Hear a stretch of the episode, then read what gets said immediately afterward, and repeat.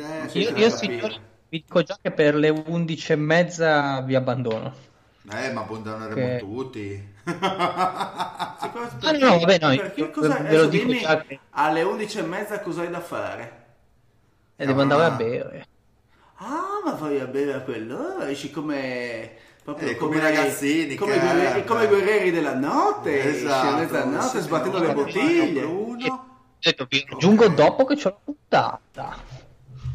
Ah, vedi che bravo, che è una persona a modo, non è mica come il Mario schifoso. Ero a cena, ero a cena fuori, sono tornato per registrare e poi riesco. Ma che uomo fantastico.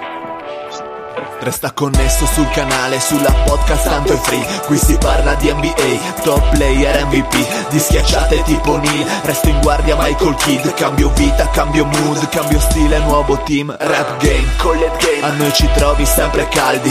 No fake, Nella storia Barkley sono in guerra con i Warrior Proprio come Stephen Curry, gioco a fianco LeBron James Top 10 come Kyrie, one shot Hall of Fame, Northside Tipo i Thunder, Playmaker, sto davanti Come Tony Parker Ho una media come Garnett Come Boston, come i Lakers Io sto dentro nel mio posto, sold out come i Blazer Noi campioni di ignoranza, qua si beve, siamo al nord Quando schiacci sfondo il vetro ti ricordi Michael? Mi cade ogni sulla podcast, lascia stare poi la Fox online Già sai, dei campioni dei playoff. Questo è basketball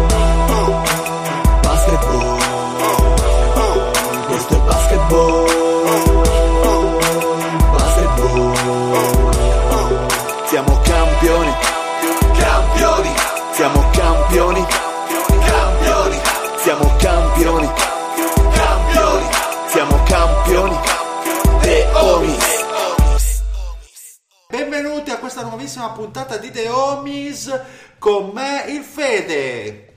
Bella ragazzi, un saluto infettivo a tutti. Un saluto al Marione. Allora, Faccini Edi, del medico Patri, Bartolucci Lorenzo, Stai contando i morti? Ursella Giulio, Oh porco. Leonardo Cristian, Ma sono per le denunce. ma non ultimo nella vita, Simeone Federico. Eh, Queste quindi- sono le persone che non si meritano il bacio di ringraziamento della Dolce Lavinia. Nemmeno il fratello. Guarda, guarda, non, non avrei mai immaginato. Cioè, ma siamo persone non grate, stai dicendo. Comunque ti ricordo che Lavinia ci ha dato un bacio, non dico in diretta ma quasi, eh, quindi non fare adesso il prezioso. Un saluto a Lorenzo. Ciao Lorenzo. Buonasera a tutti, in questo clima di difficoltà vorrei rispolverare un vecchio mantra del podcast, quindi calda, caldissima la mandorla. Bravissimo. Un saluto allo zio.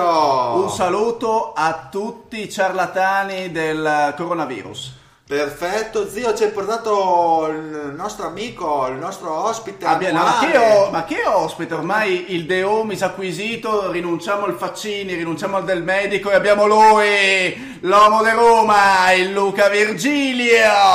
Ciao Luca. Ciao a tutti ragazzi, ciao ciao ragazzi, ciao ciao belli, ciao. Ciao, ciao. Grande professionista. L'uomo che ha deciso di vivere alla grande nel Nebraska, grandissimo. Ecco, allora, raccontaci questo iter che ti porta al Nebraska perché ogni anno cambi posto dove No, lavorare. Te. Ma soprattutto sempre in meglio, eh, una vita in salita, grande. Eh, La cosa di più divertente, ci sono due, due cose divertenti che voglio raccontare. È che la gente mi guarda come se ho tre teste, perché di così sono nato a Roma, ho vissuto in Nebraska e ho vissuto a New York e adesso vivo in Nebraska e mi guardano e mi dicono ma chi cazzo te l'ha fatto fare? Parole la parole prima- vere. Questa è la prima cosa divertente. La seconda cosa divertente è che dopo aver vissuto per cinque anni a New York, eh, ormai mi sono immedesimato e, e pensano che io sia effettivamente nato negli Stati Uniti e che sia un simpaticissimo italo-americano con un marcatissimo accento italo-americano che io mi diverto a calcare un po' di più in certe situazioni e quindi pensano che io sia un mafioso di Brooklyn. Ed è fantastico. italiano, al contrario. Fantastico, ragazzi. Dovete immaginare certi di questi ragazzi che mi guardano quando giochiamo le partite. Io che un- una volta all'anno, due volte all'anno vado in panchina con la camicia nera e la giacca grigia, capello sliccato all'indietro, ma ammazzo dalle risate. Pensano che sia uscito da un film, eh, non lo so. Una Dei, mafia dei Sopranos stupendo. praticamente. Esatto, sì, sì. Sopranos. esatto, esatto. Beh, ti vogliono già tutti Spettacolo. bene, eh, immagino. Ma quindi il tuo ruolo adesso in Nebraska qual è? Sappiamo Luca? che hai avuto un upgrade nella vita. Esatto, un upgrade. eh, Sì, allora per dirla in maniera figa, sono il eh, Director of Basketball Operations. Quindi Quella- praticamente, per dirla in maniera molto più semplice, eh, mi, la occupo merda. di tutto, mi occupo di tutto quello che succede fuori dal campo. Quindi eh, mi occupo di- della gestione del budget e mi occupo di tutti gli aspetti che ruotano intorno alla vita dei, dei giocatori che abbiamo in squadra. Eh, Ma Quindi posso- posso praticamente farti- se uno fa, fa le serate pazze lo devi coprire te. Ma devi posso farti una domanda? Tutte le rotture di cazzo, tutte le rotture di cazzo me le becco io. Posso Esatto. farti una domanda provocatoria? In qualche Certo, modo ascolto. legata al- a, un, uh, a un'analisi fatta dal buon Patrick del medico. Effettivamente abbiamo notato, non so poi se è colpa tua, che ovunque tu vada le squadre fanno cagare. Ora, Eh, questo, questo è quello che mi ricordano anche i miei cari amici intimi che mi dicono sempre che sono un portarsella. E, il, mio, il mio record complessivo è abbastanza agghiacciante e sto cominciando a farmi delle domande anche io al riguardo. Però va No. detto che quindi non, non hai ruoli direttamente di insegnamento cestistico in questo momento, quindi, No, cioè, in questo momento no, non è... quindi non è- in realtà dai, ti puoi salvare le chiappe così. no. Sì, esatto, quando racconto la mia storia dico che non c'entro niente io sul campo, che ci pensa qual- che la colpa è di qualcun altro. Però dai, Luca, raccontaci un pochino che, come è cambiato il tuo lavoro, perché questa è una cosa che forse interessa non noi, mai più.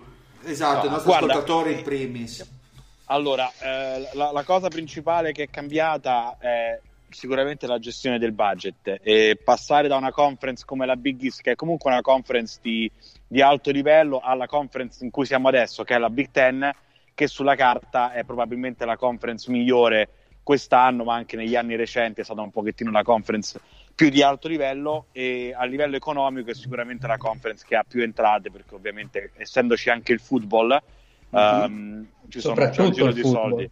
Esatto essendoci soprattutto il football c'è un giro di soldi eh, disumano che nasce principalmente dai contratti televisivi e che poi squadre di basket e squadre di football si, si- si dividono il- le entrate principalmente dei diritti televisivi. Ehm, Ma quindi, ma quindi tu sei nato lì per soldi, in poche parole. eh, sì, esatto. Eh, no. No, la verità è che ehm, quando io ho ricevuto la prima telefonata da Nebraska e, e da, coach, da coach Hoiberg eh, a St. John's le cose erano un pochettino complicate perché insomma eh, coach Mullin stava riflettendo sul suo futuro a St. John's e quindi non c'era molta chiarezza in quel momento su quello che sarebbe successo e, e quindi diciamo che ho mantenuto la conversazione con Nebraska viva il più possibile finché poi ovviamente Mullin ha deciso di, eh, di- di- di- eh, praticamente di, firmare un- l'uscita dal contratto e, e a quel punto eh, sai quando qua Mhm. vanno via i capi allenatori poi si ricreano tutti gli staff e quindi non avrei Certo. avuto la garanzia di, di restare a Certo. St. John's e si è presentata un'opportunità ghiotta come quella di, Vabbè, di. Nebraska Ma quindi sono stati loro a cercarti, in poche parole. Sì, sono stati loro a cercarmi perché uno degli assistenti allenatori che stava con me a St. John's era un assistente allenatore di Hoiberg ad Iowa State Mhm. e quindi quando Hoiberg ha preso questo lavoro qui a Nebraska ha assunto immediatamente questo assistente a cui io sono molto legato e quindi lui mi eh, ha spinto molto perché Hoiberg ha mi assumesse sponsorizzato. Esatto, mi ha sponsorizzato per farmi assumere qui, qui a Nebraska. Ma per adesso è vero che è passato relativamente poco tempo, ma perché immagino che il progetto sia a medio termine, ma eh, soddisfatto Lungo. della- a lungo. Lungo termine. Soddisfatto, de- soddisfatto della scelta, finora. Molto soddisfatto, molto soddisfatto. Uh, per, per diversi motivi. Allora, innanzitutto, uh, Hoiberg ha firmato un contratto di sette anni, per questo Ah, ti dicevo cazzo. lungo. Sì, Eh, per molto cazzo. lungo direi. Mm. Esatto, direi molto lungo. E- Ma posso farti una domanda, scusami, Vai, magari vai. è un po' indiscreta. Eh, quanto percepirà Hoiberg, visto che è un ex eh, coach NBA per questi sette anni in Nebraska, se posso chiederti? Eh, beh, sì, tanto è un'università pubblica, quindi online trovi Ok. tutto. Comunque sono tre e mezzo all'anno. Ok. Alla Non faccia male. del cazzo direi, anche perdona. Esatto. No, io, io Sì. ho una domanda che mi incuriosisce molto, vorrei sapere Vai. Quanto ti mancano gli, allenamenti tra, Eh, tra coach sì. militari di, di coach Mullin. Beh, sì, che- sicuramente con, con Mullin eravamo costretti ad allenarci tutti i giorni e a tenerci in forma perché se lui non si allenava diventava pazzo, quindi eh, facevamo questi allenamenti alla morte. Eh, sicuramente mi manca perché mi- ero sicuramente più in forma. Ero sicuramente più in forma a St. John's di quanto sia in forma in questo momento a Nebraska. Svaccato. Però cerco di, esatto, cerco di mantenermi in forma in altri modi, anche se quando perdi 13 partite di seguito come, come stiamo facendo noi adesso, ti passa la voglia anche Ah, di sì, fare quello. Scusami se ti interrompo, ma qui internet mi dice 14 di fila, perdonami. Può essere, può essere. può essere, può essere. Sinceramente, l'unica, l'unica cosa che conto adesso sono i giorni alla fine della stagione, che ne mancano 8. Quindi Ma- le, le- le sconfitte consecutive ormai ho perso il conto. Ma Luca, eh, domanda più sul tuo lavoro. Com'è è stato questo passo da appunto per le opera- eh, basketball operation, cioè arrivare a quel, a quel ruolo lì da una figura più di analista di dati, tecnica? È stato più complesso per te?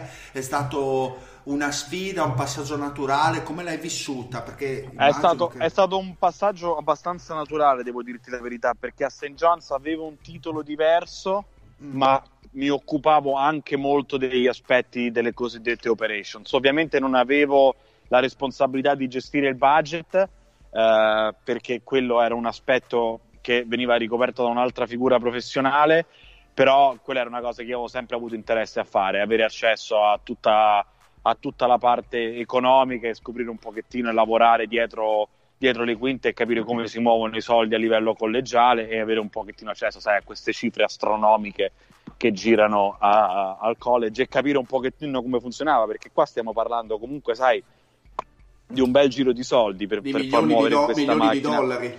Sì, milioni di dollari soltanto di Mhm. budget per la squadra di basket. Eh, e Nebraska stai parlando di una delle università che adesso non so se sono 5 in tutto o meno, sono sicuramente meno di, di- meno di 10, penso che siano 5, ma eh, a livello di dipartimento di, eh, di- del, del mondo dell'athletics, quindi di tutte le squadre universitarie, penso che Nebraska sia una delle poche università che eh, ha un profitto ehm, derivante dal- dalle attività sportive. Sono veramente Ah. poche le università che possono farlo e questo principalmente è dovuto al fatto che eh, football, eh, basket maschile e eh, femminile. pallavolo femminile Mhm. siano eh, tre sport eh, che hanno revenues positive alla fine di ogni anno perché facciamo sold out in qualsiasi partita da una lunga striscia di tempo. Per dirti, Allora il ti football... chiedo, ti chiedo un'altra Vai. cosa, visto che comunque i risultati di squadra, almeno quest'anno, non sono ottimali, ma come hai detto tu comunque è un progetto a lungo termine, come mai c'è tutta questa fidelizzazione, non dico del football, ma del basket maschile?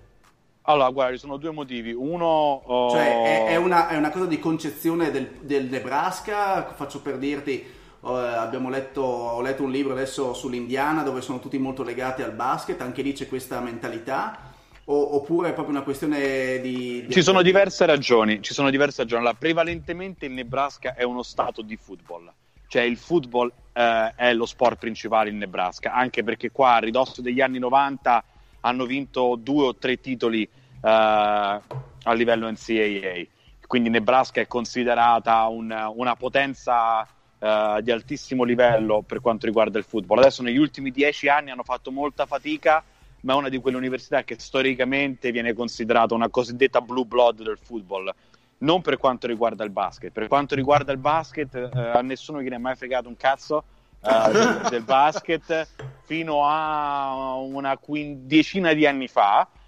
Al- però a un certo punto poi si sono svegliati e hanno detto: Ma se noi facciamo 90.000 persone per ogni partita di football, eh, perché non costruiamo un palazzetto nuovo per il basket e facciamo, investiamo i soldi Ah. che abbiamo? Perché avevano tanti soldi da investire e quindi hanno detto su che sport vogliamo investire? Investiamo sul basket e quindi hanno costruito eh, strutture all'avanguardia sia d'allenamento che un palazzetto completamente nuovo da 15.000 persone che fa praticamente gola a eh, palazzetti NBA perché siamo a quei livelli lì se non meglio e, e quindi eh, ovviamente hai creato adesso tutte le strutture del contorno per, per un, per un programma di basket di successo. Eh, fino all'anno scorso avevano un buon allenatore come Tim Miles, però hanno deciso poi, ok, abbiamo investito talmente tanti soldi, dobbiamo investire ancora più soldi in un allenatore di alto livello eh, perché, perché, perché l'investimento poi pagherà a lungo termine e quindi hanno assunto Hoiberg. Tornando al tuo discorso però di perché la gente viene a vedere il basket in Nebraska, eh, due motivi. Il primo è che non, non c'è una squadra pro, cioè Mm. non c'è una squadra professionistica a livello NBA, non c'è una squadra professionistica a livello di football, non ci stanno squadre professionistiche all'interno dello stato del Nebraska. Ah, ok.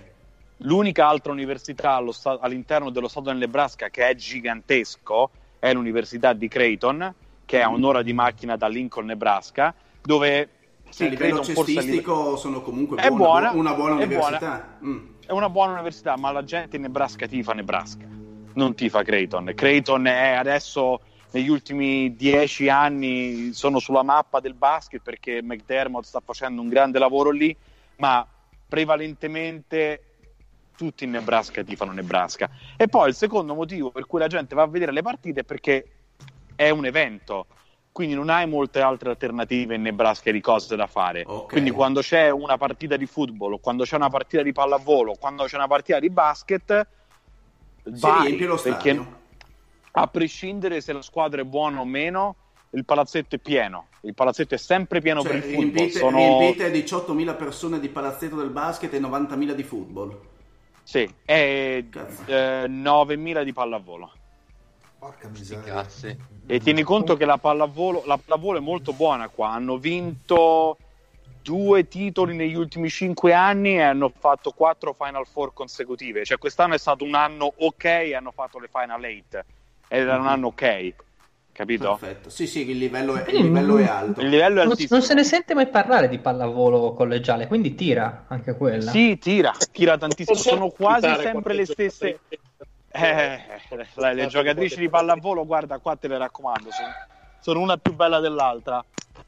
Tutte Ah, le- Almeno, quindi, almeno su qualcosa riesci un pochettino. Quindi eh. l'u- l'unica gnocca è lì, insomma. Di tutto, di tutto sì, esatto, l'unica, l'unica gnocca è lì. Eh, no, sono tutte americane, sono tutte ragazze americane, penso che molte poi sono venute a un certo punto a giocare in Italia. Oh, aspettate un attimo, c'è uno di questi giocatori che mi sta filmando col telefono perché mi sente parlare in italiano. No, ma allora è vero, sei italiano fallo, davvero. intervenire, fallo intervenire. No, sì, no, beh, meglio di no. Vogliamo il livello di serie.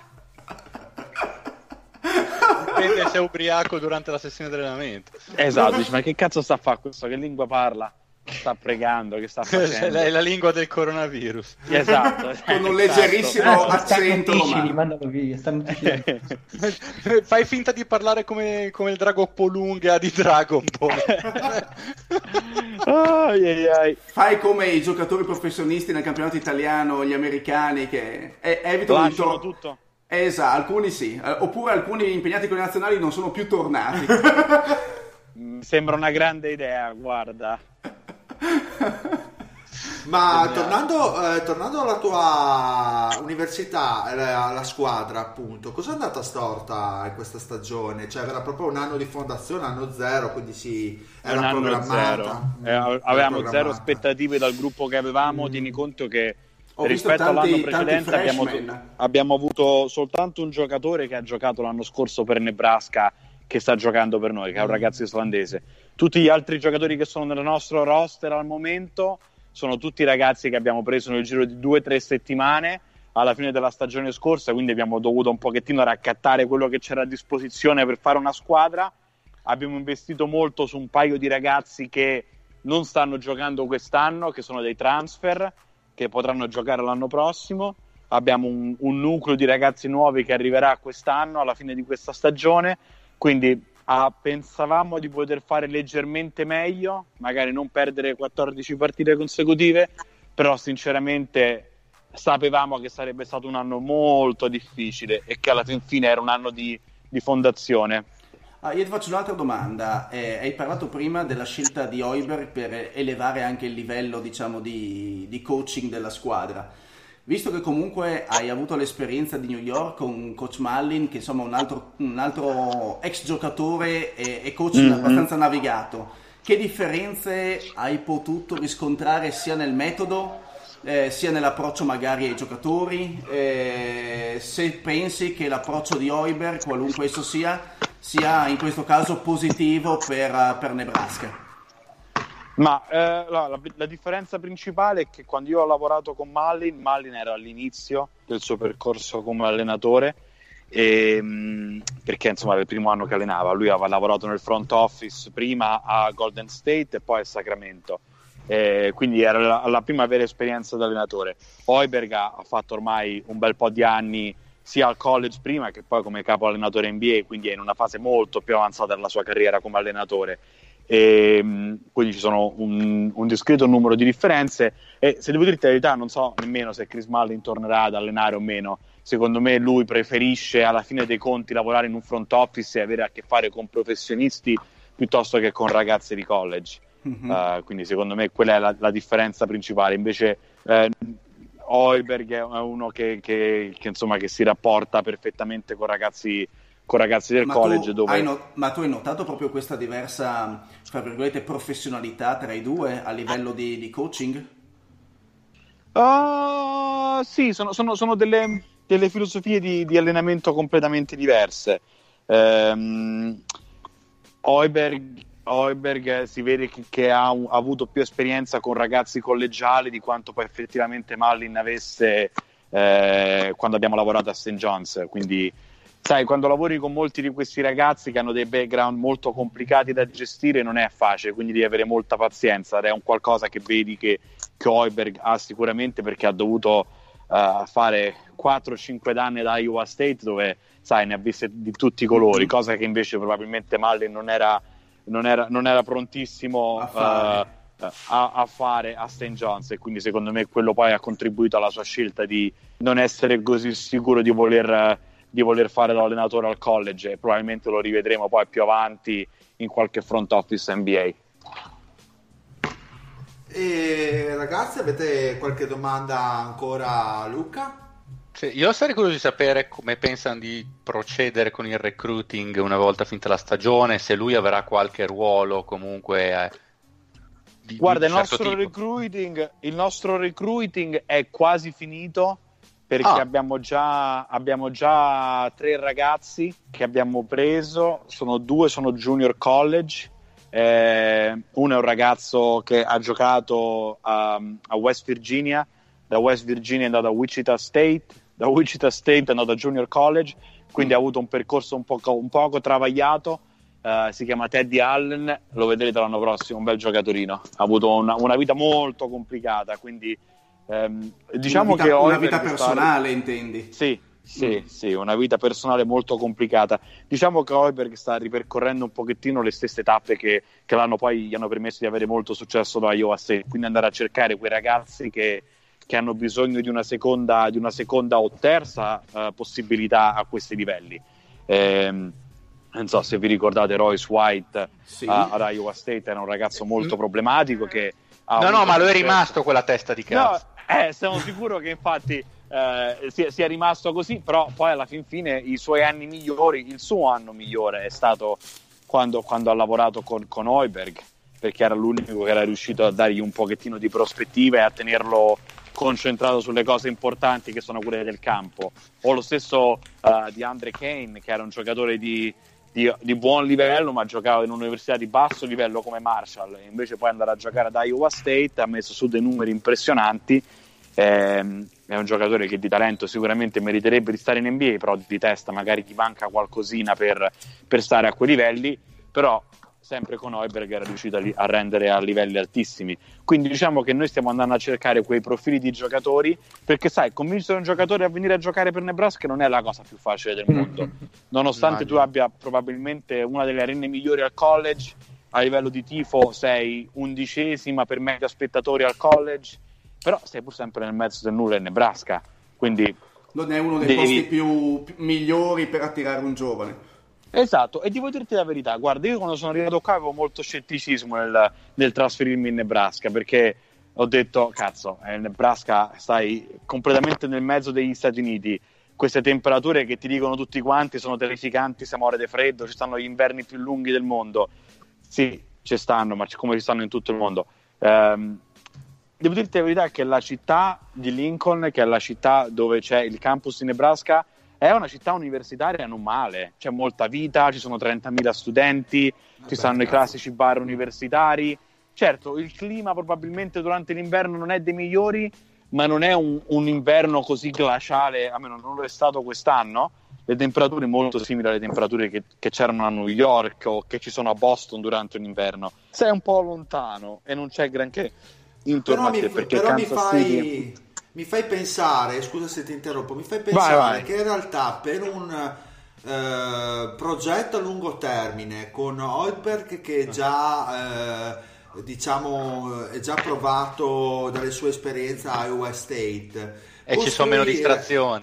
Esatto, meno distrazioni, più eh, diciamo i locals che ti danno una mano in quanto tifo, che sono sempre molto presenti alle tue partite. Veramente andare a cercarsi giocatori, come hai detto tu, Casi umani. eh, non casi umani, ma eh, insomma Quasi. quasi, eh, li metti in una condizione di lavoro ottimale, in più hai anche un tifo che li può caricare, puoi veramente creare qualcosa di No, positivo, di importante. Esattamente. Quindi Ci vorrà un pochettino di tempo perché comunque devi costruire una cultura che non c'è, devi costruire una cultura di basket che in un'università come Nebraska non c'è mai stata, perché Nebraska fino a due anni fa era l'unica università delle Power 5, le Power 5 sono le cinque conference più importanti, a non aver mai fatto il torneo NCAA.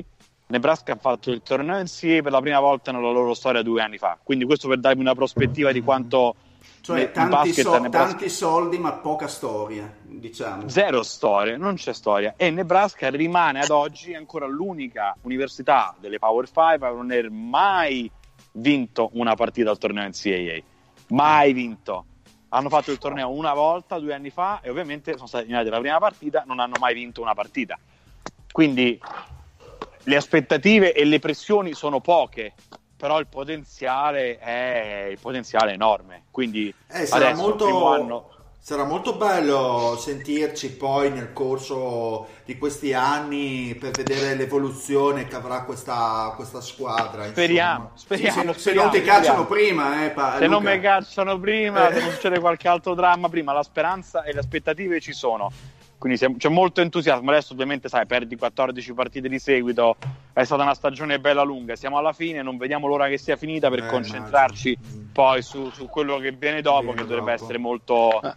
molto Per- bello. perdonami l'ignoranza, io che l'NCAA la seguo abbastanza giu- giusto a una certa ora decido che è l'ora di vedere come sono i prospetti in, in ottica NBA tendenzialmente, a meno che a parte alcune squadre particolarmente interessanti.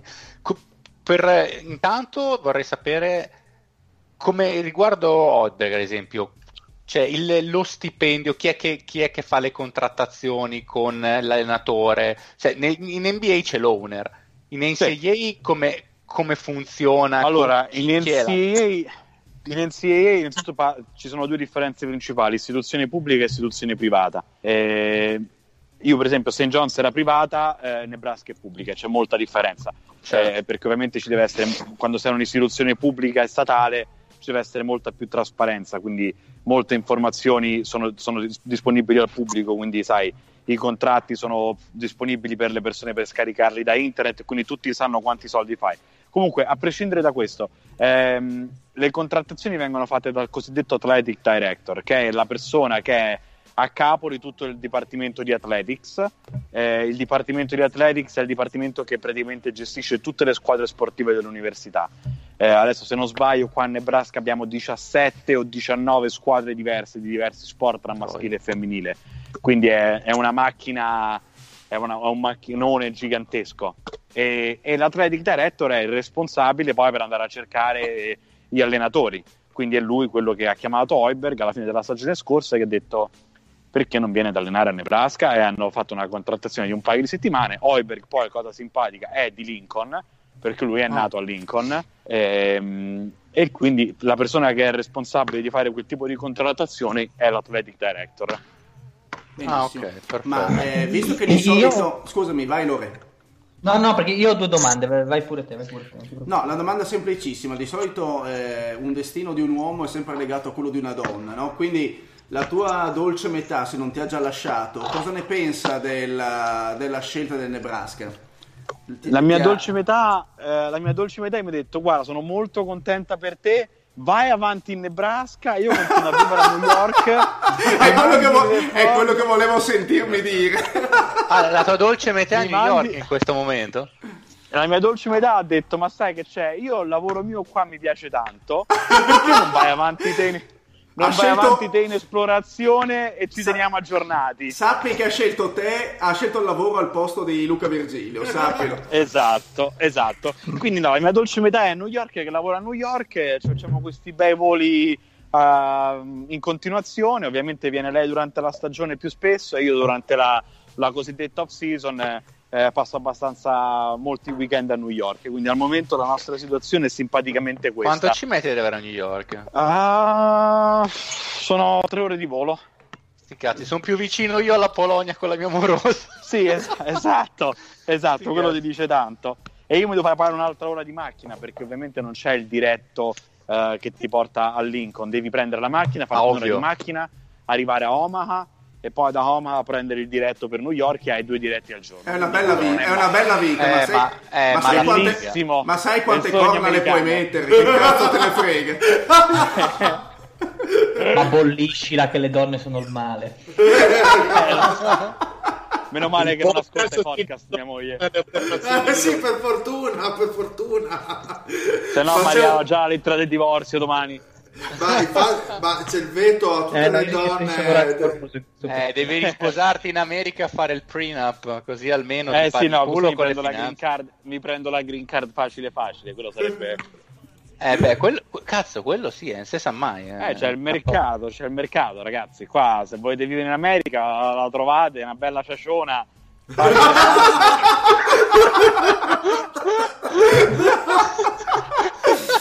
Benvenuto nel gli fai- podcast, Luca. Gli fai gli spaghetti all'Alberto Sordi. È fatta, ragazzi. Cioè, ne avete tre o quattro e si presentano davanti a casa il giorno dopo. eh. Un minimo di L- L'italiano tira anche in Nebraska, voglio sapere Oh, solo vabbè, questo. ragazzi. Sì, ma loro pensano che io sia di Brooklyn, quindi non vale. Ah. Vabbè, allora un italiano italiano, non un italiano di Brooklyn. Tira tantissimo, ragazzi. È facile, facile.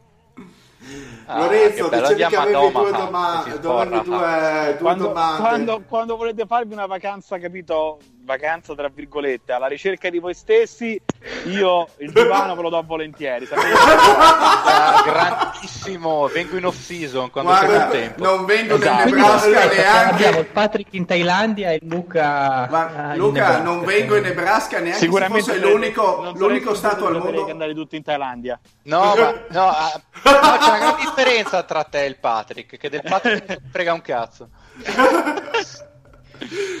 Per quello è bello sentire Luca, Lu- Luca una volta all'anno lo sente come Natale. Già, ti È illumina- bello. Esatto, è bello. Quando Cioè, arriva, arriva e sei mai separati. Comunque, secondo me, anche il, anche il Covid si rifiuta di entrare in Nebraska. secondo me. Lorenzo, che avevi due domande per eh, Allora, Luca. io ho due domandine, una un po' più stronza, una un po' più classica. Vai. Ok. Quella stronza era, volevo sapere se Hoiberg ti aveva rivelato qualcosa mh, di quello che possa essere successo in quello spogliatoio. Quello che ha avuto il piano di sopra, se si può dire, cioè, dimmi solo no sì o no. comment. No comment. No comment. Ok. Eh, vabbè, ci ho provato. Ne valeva la- Giusto, ci sta, ci sta, ci sta, è Però, in comprensibile. realtà, Puoi anche realtà- dirci, mi ha detto in- qualcosa, ma assolutamente non posso rivelarlo. No, non mi ha sappiamo- detto tanto, non mi, non mi ha detto tanto quello che avete letto sui giornali, molte cose sono, sono pubbliche a questo punto, quindi eh, non c'è niente di, di- di sconvolgente di nuovo che io aggiung- che possa aggiungere. Perfetto. E poi Non ti, non ti credo assolutamente, ma va bene. Vabbè, dai, andiamo L'anno prossimo, l'anno prossimo, l'anno prossimo quando, quando, quando dormo sul tuo divano una di que- quest'estate. Esatto, andiamo a prenderci una birra e poi mi, mi- mi si scioglie la lingua. No, e poi volevo uno sguardo d'insieme così sulla classe draft di quest'anno, visto che qualche puntata fa ne abbiamo parlato in maniera approfondita, volevo anche una tua impressione. Guarda, devo dirti la verità, non penso che sia un draft ehm, particolarmente buono da quello che ho visto io. Uh, penso che sia un draft anche particolare perché sulla carta le scelte più alte sono giocatori di cui eh, l- il campione di partita a disposizione non è così ampio. James Wiseman, che sulla carta doveva essere la numero uno, ha giocato 5-6 partite al college. Mm, la Melo esatto. Ball, Bo, è andato a giocare in Australia, ha messo su dei numeri interessanti. Potrebbe essere un giocatore di alto livello, sì, ma non, so- non ne sono così convinto. Uh, il ragazzo che sta a Georgia adesso sì, sta giocando ad alti livelli, ma Georgia sta facendo una fatica disumana a vincere partite. Uh, pure lì non, non, sono sicuro al 100% che quello sia il giocatore più forte del draft. Il ragazzo israeliano del Maccabi, ho visto qualche partita online, però non credo sia un giocatore che arrivi di qua e immediatamente abbia un impatto. Um, quindi molti acerbi, molti, mo- molti mo- acerbi, molte scommesse. Mo- tantissime scommesse. Sì, base- sarà un draft, secondo me, che sarà più. Ehm, le, le, squadre andranno a chiamare più per esigenza che per, che per talento. Cioè, mm. se, se, Golden State finisce con la prima, allora a quel punto non sarei stupito di vederli chiamare Wiseman perché ci sta sulla carta. Ma non sarei nemmeno stupito di vedere delle trade quando ci avviciniamo, perché sai. Uh, Golden State e Knicks probabilmente o Atlanta sulla carta uh, saranno quelle che avranno le possibilità più alte di, uh, di, andare a prendere la 1, la 2 o la 3 quindi non sarei stupito di vedere Golden State mandare la 1 o la 2 a qualche squadra per un giocatore pronto immediatamente adesso dai una mano a poter vincere di cioè ci saranno molti scenari che si apriranno più avanti secondo me una volta che la lottery è finita e di Nico Mannion cosa pensi Luca? Sta, sta, sta, scendendo tanto nei mock eh, rispetto all'inizio. Ma sì, ma perché secondo me, poi ovviamente dispiace perché è un ragazzo italiano, quindi, però secondo me si è messa troppo, troppo, troppo, troppo entusiasmo, troppa, troppe aspettative sul ragazzo che ha fatto tanto bene, ma stai parlando di high school americana, quindi l'entusiasmo e l'euforia ci sta, per carità, perché purtroppo in Italia le, le prospettive future di giocatori italiani sono a zero al momento, cioè non, non, ci sta mai, non ci sono più giocatori che vengono fuori e dici oh questo ci cambia il, il, futuro del basket italiano, non c'è, quindi appena vedi qualcuno che potenzialmente ha un livello di talento più alto, siamo tutti stragasati. Mannion è un buon giocatore, sta facendo delle cose ok ad Arizona, Arizona sta facendo un pochettino meno meglio di quello che ci si aspettava all'inizio dell'anno, però sinceramente già vederlo fino a due o tre mesi fa nelle prime 8-10 chiamate al draft Mm, secondo me esagerato. era, sembrava esagerato perché eh, secondo me non è a quel livello lì. Poi è vero è un draftable quindi sai potrebbe anche starci perché non è che gli altri giocatori sono nettamente meglio. Però secondo me questa stagione lui è andato un pochettino al di sotto delle aspettative.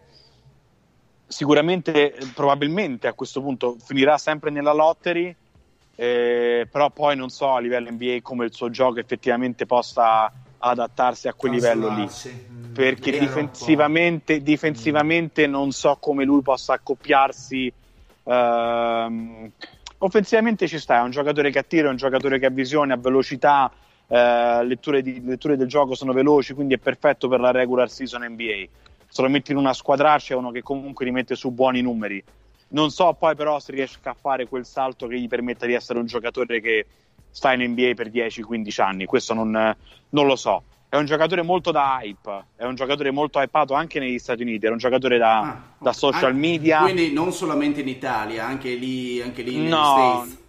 anche qui negli State, quando era in high school, sai perché eh, fisionomicamente parlando, il ragazzino bianco con i capelli rossi ce ne sono pochi, quindi eh, è molto facile costruirci il personaggio intorno. Mhm. Poi io non lo conosco, quindi ti dico soltanto cose che vedo da, da fuori. Eh, spero che faccia un buon torneo NCAA, perché quello lo potrebbe aiutare molto poi quando si arriva al draft. Hanno le potenzialità per farlo con Arizona. Eh, e poi ovviamente, sai, la speranza è che possa veramente diventare un giocatore di buon livello per la nostra nazionale, perché Certo. ne abbiamo Vabbè, assolutamente quello bisogno. Sempre, sì. E invece per quanto ti riguarda da vicino la Big Ten, cioè la tua conference, eh, squadre che ti hanno particolarmente colpito e quindi per, eh, diciamo, per relazione anche giocatori che ti hanno particolarmente colpito e che magari possono far bene alla, alla March Madness o a livello superiore, cioè in NBA. incredibilmente forte. Tieni conto che ad oggi ci sono 8 squadre nella top 25 che vengono dalla Big Ten, quindi tranne noi e Northwestern che siamo un pochettino i fanalini di coda scarsi, tutte le altre, tutte le altre, altre 12 squadre, perché la Big Ten ci sono 14 squadre, sulla carta ad oggi possono entrare nel torneo NCAA, che sono una marea. Cioè, Eh sì. sulla carta è 12 squadre su 14 che possono fare il torneo, poi probabilmente saranno 9 o 10, però, sai, eh, sono tutte squadre di altissimo livello. Um, Maryland è una buona squadra, il centrone di Maryland, il ragazzo con gli occhiali un po' Sì. particolare, immagino l'avete visto, eh, è un giocatore che sicuramente verrà draftato quest'anno al primo giro, buon giocatorino, poi hanno una- un playmakerino che non è niente male, ehm, Stavo quindi Maryland sulla... Stavo guardando adesso, e per caso Azbuik è lui? Anthony No. Cowan, Ah, Anthony, Cowan, ok. oh, Sticks, Smith, Smith, Smith è il centro, il ragazzo con gli occhiali, Anthony Cowan è il playmaker, questi sono i due giocatori un pochettino più, più importanti in quel roster. Poi ovviamente è Michigan State, uh, Michigan State ha avuto l'infortunio del- del- del- della guardia ehm, a inizio stagione che li ha penalizzati molto, quindi hanno fatto un po' fatica a trovare un assetto nuovo. Ehm, però adesso stanno secondo me ingranando al momento giusto e penso che tra tutte le squadre eh, Michigan State sia sulla carta quella che può fare meglio al torneo. Penn State è una bella squadretta perché sono quasi tutti senior, quindi hanno molta esperienza, faranno il torneo per la prima volta in non so quanti anni. Ehm, l'allenatore di Penn State sta là da otto anni e non avevano mai fatto il torneo, eh, quindi sarà una bella soddisfazione. Queste tre squadre sono quelle che vedo che hanno la possibilità di, di fare bene al torneo. Giocatori, secondo me il giocatore più figo di quest'anno nella Big Ten è Luca Garza, che è il centrone di Iowa, Mm. ehm, bianco di origini eh, bosniache barra slovene, eh, cugino del mio ex giocatore a St. John's Amar Begovic. Ah, Eh, ok. È un Che l'altro giocatorone, fa-. Scusami, tra l'altro Ali Begovic sta facendo molto bene in Italia, eh? molto molto Ah, sì, bene. sta- ogni tanto io scrivo, ho fatto, io pensavo fossi una sega, non ti abbiamo fatto giocare. Vai in Italia e piazzi doppio doppio su doppio doppio, Cazzo, è vero, ci capisco il tubo io. È vero, non pensavo che avesse un impatto così in Italia, sai Ali Begovic? No, nemmeno io, eh, nemmeno io. Però tecnicamente è un giocatore di alto livello che ha buon tiro, estremamente intelligente. Ha fatto, ha fatto tanto, tanto lavoro per quattro anni a St. John's. Non gli è andata bene perché gli incastri di minutaggio gli accoppiamenti che avevamo noi nel roster non l'hanno mai favorito. Non ha mai avuto una possibilità vera, non gli abbiamo mai dato tanta fiducia. Però il materiale tecnico c'è, cioè, insomma, con quel corpo e quel IQ cestistico è sicuramente un giocatore di buon livello. Poi non pensavo potesse avere un impatto così alto al secondo anno da professionista, per carità, però complimenti a lui per, per aver continuato a lavorare ed essersi ritrovato poi in una situazione buona per sviluppare il suo talento, Sì, questo esatto. senza dubbio. Mm. E niente, il Garza, il ragazzo di Iowa, è probabilmente sulla carta è il giocatore più interessante. Non so se può giocare in NBA perché comunque è sempre un, un 2-10, 2-15 bianco, lungagnone, bello grosso, però i 5 in NBA ormai ce ne sono sempre di meno. Eh e beh, soprattutto sì. se non sei esplosivo, se sei un lungo vecchio a scuola, non so Eh, quanto... difficoltà. Sì, sei, Esatto. già, sei già un pochino segnato. segnato. Mm, Sì, visto però ecco uno che sta viaggiando, penso a 25-12 di media tutto l'anno, una cosa del genere, eh, quindi un giocatore di veramente forte. Ma Mustafa Er- Eron o Aaron che dir si voglia, sempre di St. John's era, giusto? Che Sì, vedo sì, nel sì, mock sempre. draft. Lui che tipo di giocatore è? Perché vedo nel mock draft di ABAdraft.net che è in secondo giro, per dirti. Penso si siano Eh, sbagliati. vabbè, dice tutto, la dice tutta.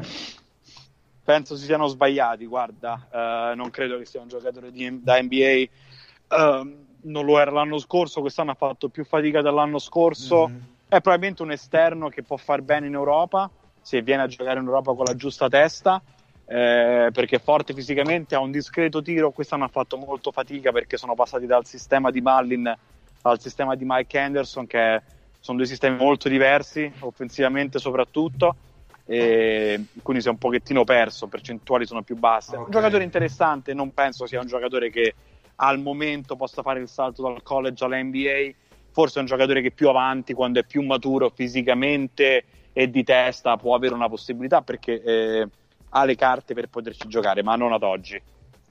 Ok, perfetto. Quelli di NBAdraft.net si dimostrano sempre dei, Dei cialtroni. dei cialtroni, esatto. Senza Ma, dubbio. eh, Ho una domanda, poi io, io la mia parte chiudo, cioè ehm, parliamo di soldi di nuovo. Ehm, Ma io per invece dell'aspirapolvere che è andato. Chi è che sta a fare aspirapolvere? Oh. Eh, non vabbè, lo so. sì. È il Marione, secondo me, perché se c'è rumore è sempre No, colpa il sua. microfono mutato, non so cosa stia No, succedendo. no, si è mutato ora, si è mutato ora. Ah, ok. Eccolo, è colpa sua come sempre, era la nonna che prendeva su con l'aspirapolvere. Eh, ma a livello di, di budget, cioè come, come distri- cioè, come gestisci i soldi? Cioè, eh, dove, dove le università, in questo caso nel basketball team, eh, come utilizza tutti i fondi a disposizione, in questo caso tanti fondi a disposizione, tu come li utilizzi? Dove vengono suddivisi? Guarda, allora, tralasciando i, i salari, perché quello ovviamente è una contrattazione che non passa tramite me, ma passa tramite l'Athletic Director. Mhm. Ehm, le due fonti di spesa più alte per quanto riguarda il nos- la nostra squadra sono i viaggi, perché ovviamente viaggiamo con 40 persone ogni volta che andiamo in trasferta e viaggiamo con aerei privati, quindi ogni volta noi abbiamo il nostro 50 posti che prendiamo ogni volta andiamo in trasferta che dobbiamo pagare, quindi quello è un esborso abbastanza Notevole. ampio. E poi dipende pure, dipende pure dal tipo di, di partite che devi andare a fare. Per dirti, quest'anno siamo dovuti andare a giocare alle isole Cayman, poveri noi, Ecco. per una settimana. E Poveri quindi, quindi devi prendere l'aereo privato per 80 persone, devi affittare, devi stare in albergo per una settimana. Quindi quelle sono spese abbastanza importanti. Oppure, e tutte per esempio, queste quest- cose le fai tu, cioè organizzi interamente tutte queste cose. cose sia a livello di, di- di- budget che a livello poi operativo eh, per quanto riguarda il viaggio. Tieni conto che siamo dovuti andare in Italia quest'estate, portare 45 persone in Italia dagli Stati Uniti è una bella ammazzata e a livello di costi quella è una cosa che ti viene a costare 250-300 mila dollari, tutto compreso. E, Sì, sì, mh, cazzo, non è quindi poco. la- Oh, no, sono è poco. avanzati giusto i soldi per le puttane. Porca. Esatto, due birrette, due birrette. Quindi quello sicuramente è una spesa importante. Eh, tieni conto che quest'anno forse per quanto riguarda le spese e i viaggi eravamo intorno a un milione e mezzo, un milione e sei, quello per, per coprire tutte quante le spese dei, eh, dei viaggi. E del- siete, co- della e siete squadra. comunque in attivo, da quello che ho capito, nonostante Sì, sì, sì, siamo in spese. attivo.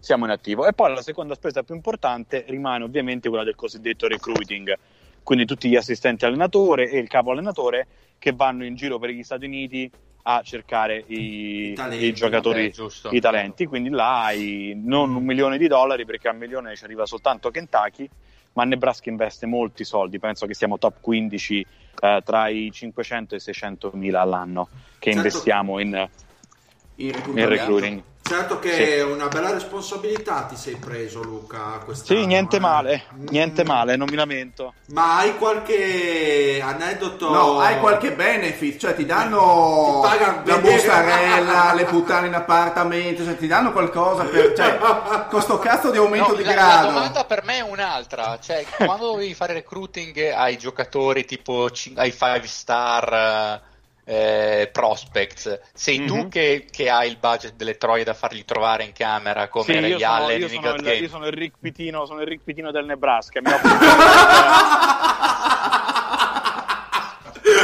Oc- Occhio che sei registrato. Va benissimo, benissimo. Rick, grandi amici. sei un mito totale Luca. No, eh... Eh, questo è Luca Virgilio imparato tutto da me riguardo Esatto, Dai. quando viene a giocare a Milano chiedetegli, chiedetegli un pochettino se gli manca Louisville. A, a proposito, eh, eh, gio- quindi mi hai detto che giocherete in Italia voi quest'estate? Farete... No, abbiamo- siamo venuti in estate, siamo venuti in Ah, Italia ok. l'estate scorsa. Abbiamo fatto una decina di giorni, eh, abbiamo giocato quattro amichevoli contro degli scappati di casa. Siamo stati a Roma, Firenze e Lago di Como. Ah, stata un'esperienza, è più, è più una vacanza che, che Cioè, altro. un più- po' stacci, più- insomma. non si Sì, era esatto. capito sai Ma c'è stato qualche aneddoto divertente sul tuo lavoro? Perché eh, c'è di stampo organizzativo tra organizzare quello, vedere che tutte le cose vanno nel verso giusto. No, il mio lavoro sono più, rotture, sono più rotture di scatole che altro. Il mio lavoro purtroppo non ci sono tantissime cose che sono divertenti. La cosa bella del mio lavoro è che a me piace tanto è il creare il rapporto con ragazzi che vengono da situazioni molto complicate di vita e creare quel rapporto di fiducia che poi ti permette di, nel tempo di, di mantenere quel rapporto e se un Che giorno... era, che era un po' quello Ah, che ci raccontavi anche a New York, cioè era la parte Sì. che proprio ti piaceva, se non ricordo Sì. male. Sì, adesso ovviamente ho aggiunto molte più responsabilità in altri aspetti, però quella- quella- quella- quell'aspetto lì rimane il motivo principale per cui faccio questo lavoro, è prendere veramente questi ragazzi che, tra virgolette, ma non tanto, crescono tra le pallottole, li porti via da posti brutti, li metti nel mezzo del nulla in Nebraska per dargli una possibilità di costruirsi un futuro per loro e per le loro famiglie. Quindi quello rimane alla fine dei conti il motivo principale per cui a me piace tanto fare questo lavoro. Ma scusa, domanda inerente March Madness. Chi è che vince il titolo quest'anno? Ah, quest'anno vince, vince, vince Kansas quest'anno. Ok. Se, Ok. se il centrone, se il centrone che hanno non si fa male un'altra volta, penso che siano loro sulla carta la squadra da battere. Oh, Quindi abbiamo già il secondo parere diverso sul, Sì, esatto, sul vincitore, sulla vincitrice della Matt Madness. Eh, dopo Chi ti fare- hanno detto prima? Chi ti hanno detto prima? Eh, ricordarselo. Gonzaga. Ah, Gonzaga, Gonzaga, Gonzaga. No, no. Gonzaga non ci sta più ricche, quindi non possono vincere. infatti, ha, infatti è andato a Phoenix e non vinciamo lo stesso. Dategli un po' di tempo, dategli un po' di tempo. C'hanno- C'avete Ayton, avete trattato Ayton. Ma, mica è ma- colpa sua. Ma Rick l'hai sentito? Sì, ci sentiamo spesso, ci sentiamo spesso. Cosa, racco- cosa racconta dei Suns così, giusto per, visto che mi prendi in causa? Ma penso che, penso che sia una situazione simile alla nostra, immagino, perché comunque sai, primo anno con nuovo allenatore, con, con tante cose da sistemare, poi in NBA, sai. Eh, Un budget, più, ba- un budget più basso di quello del Nebraska, probabilmente. Eh, conoscendo Probabilmente Sarver. Do- avremo- non abbiamo, non abbiamo tutte le politiche a cui devono stare a che fare loro, quindi eh, immagino che avranno tante rotture di scatole anche loro. Ma ti ha raccontato, giusto così, se puoi dirlo, il rapporto con Sarver, visto che non è ben, ben visto da nessuno come ora. No, devo dirti la verità, non ho, non ho- non ho- non ho dettagli al riguardo. Ah, ok, non c'è andato Ma quanto cazzo sei democristiano, Luca?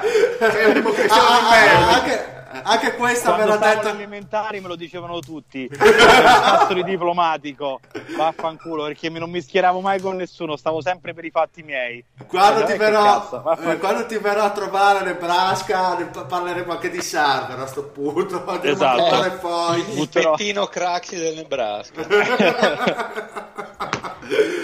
Bene, direi che se non avete altre domande ragazzi... Ma quanto bello è parlare con Luca e sentire Ah, la io- palla da basket sotto. Io, io, io sentirei, guarda, starei chiamato con No, no, Luca sono io, eh, non è la palla da basket.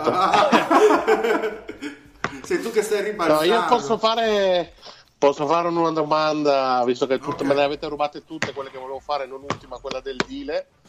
Io volevo chiedere a Luca a livello proprio personale, un po' più sul lungo termine, quali sono un po' gli obiettivi ecco, che si è prefissato a livello pro- proprio di Ma- carriera sportiva.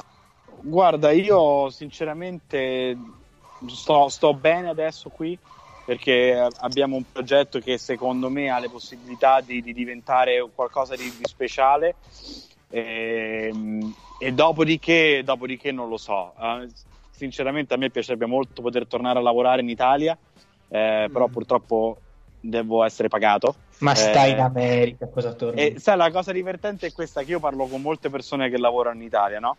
E, e chiedo sempre, ma il mercato italiano si muove, si, si apre qualcosa? Perché a me un giorno, non adesso, però essendo stato nato e cresciuto tifoso della Virtus Roma, il sogno nel cassetto è sempre stato quello di, di- di- di- di essere il general manager della Virtus Roma e vincere Eh, qualcosa. Madonna. Perché Impossibile. è impossibile. Ma niente, tra- tranquillo. È, è impossibile, però prima, prima di crepare io sta cosa la devo fare perché devo dare sta gioia ai tifosi della Virtus Roma come me che non hanno mai visto un cazzo di trofeo. Quindi il mio sogno nel cassetto rimarrà sempre quello, che poi ci riuscirò tra 10, 20, 30 anni, non lo so, ma prima o poi lo portiamo a casa. Poi dopo, dopo, dopo Nebraska, dopo Nebraska non lo so, sai, questo è un business che, che- che cambia ogni, ogni anno, si aprono nuove possibilità e se ne chiudono altre, quindi bisogna sempre essere molto, molto pronti con la valigia in mano perché non sai mai quello che potrà succedere. Se tu Sì, mi quindi, avessi detto... quindi anche il tuo progetto di, a Nebraska è, diciamo, è sospeso, nel senso oggi Sì, c'è, è so- domani... adesso ti direi, ti direi che sarei molto sorpreso se io non sarò qua per i prossimi tre anni o due o tre anni, sicuramente. Quello su quello posso dirti la verità, ci conto particolarmente. Penso che nei due o tre anni prossimi sarò qua eh, e non, eh, non, credo che. Non, non, insomma, sulla carta non penso ci succederà niente. Ma, ma, a, parte, e... ma a parte Virtus, credo anche NBA. Sì, esatto. Allora, se ovviamente il sogno italiano rimarrà tale per un bel po' di tempo, immagino, finché la situazione in Italia non si rimetta dove eh, lo sport sia considerato come un business vero e proprio. Cioè, praticamente il... manca, mancano i soldi, diciamo. Esatto, esatto. Ecco. non ci sono i soldi e purtroppo società serie dal punto di vista del programma eh, del front office, tra virgolette, in Italia ce ne sono due o tre. Eh, probabilmente perché sì, Milano, Bologna, Venezia, Sassari, boh, poi non saprei dirti. E, ehm, e poi dopodiché, non so, l'NBA è sempre un mondo molto affascinante per me per quanto riguarda lavorare in un front office. E, ehm, Vediamo, vediamo. Alla fin fine in questo business chi vince va avanti, chi perde rimane indietro. Quindi tocca vincere. Perché eh, se non si vince, bocca, alla fine le cartucce finiscono. Eh sì, grazie. no, beh, dai, cioè, insomma. Complimenti a Luca che, che, riesce a non essere banale anche con i sogni nel cassetto. Perché... Eh, sì. Quante persone ti dicono che vogliono diventare il, il general manager della Virtus Roma nei prossimi 10-20 anni? Penso solo una. solo Luca. Dai, ce l'ha fatta Ricky, speriamo, combattiamo insieme. Ma guarda, io sono molto, sono molto contento del college. Eh. Eh, il percorso che ha fatto Ricky alla fine è un percorso diverso dal mio, perché lui è sempre stato più, uh, più sul campo di me. Quindi sicuramente per lui era un salto ancora più, uh, più importante da fare. Devo dirti che il college, per quello che faccio io, mi piace molto. Eh, poi se dovesse arrivare una chiamata da livello superiore, per carità, perché no? Però a me il college piace perché appunto il rapporto umano che hai con questi ragazzi è, vale più di qualsiasi altra cosa. Bene, perfetto Luca, è stato un piacere enorme riaverti in puntata con noi, una volta l'anno Grazie mille ragazzi. Ed è sempre una grande festa risentire un amico come te. Ormai è il, sesto, è il, sesto, è il sesto dei Omis, quindi... Sì, sì, sì, ormai... è è già la terza Eri l'ottavo, stai scalando le posizioni, l'anno prossimo sarà quarto. Magari l'anno prossimo quando ci sentiamo non mi devo inventare cazzate sul rebuilding e la rifondazione possiamo parlare di vittorie. Esatto, esatto. Me lo auguro. Magna tranquillo anche su questo. Occhio che se sei troppo vincente la Virtus Roma non ti prendono però. Mi sentite? Ma che eh, eh, sì, sta esplodendo qua... qualcosa. no, sta esplodendo è, qualcosa. No, sì. eh, il coronavirus eh, ha preso ormai ha preso Bologna interamente tutta la popolazione in quarantena.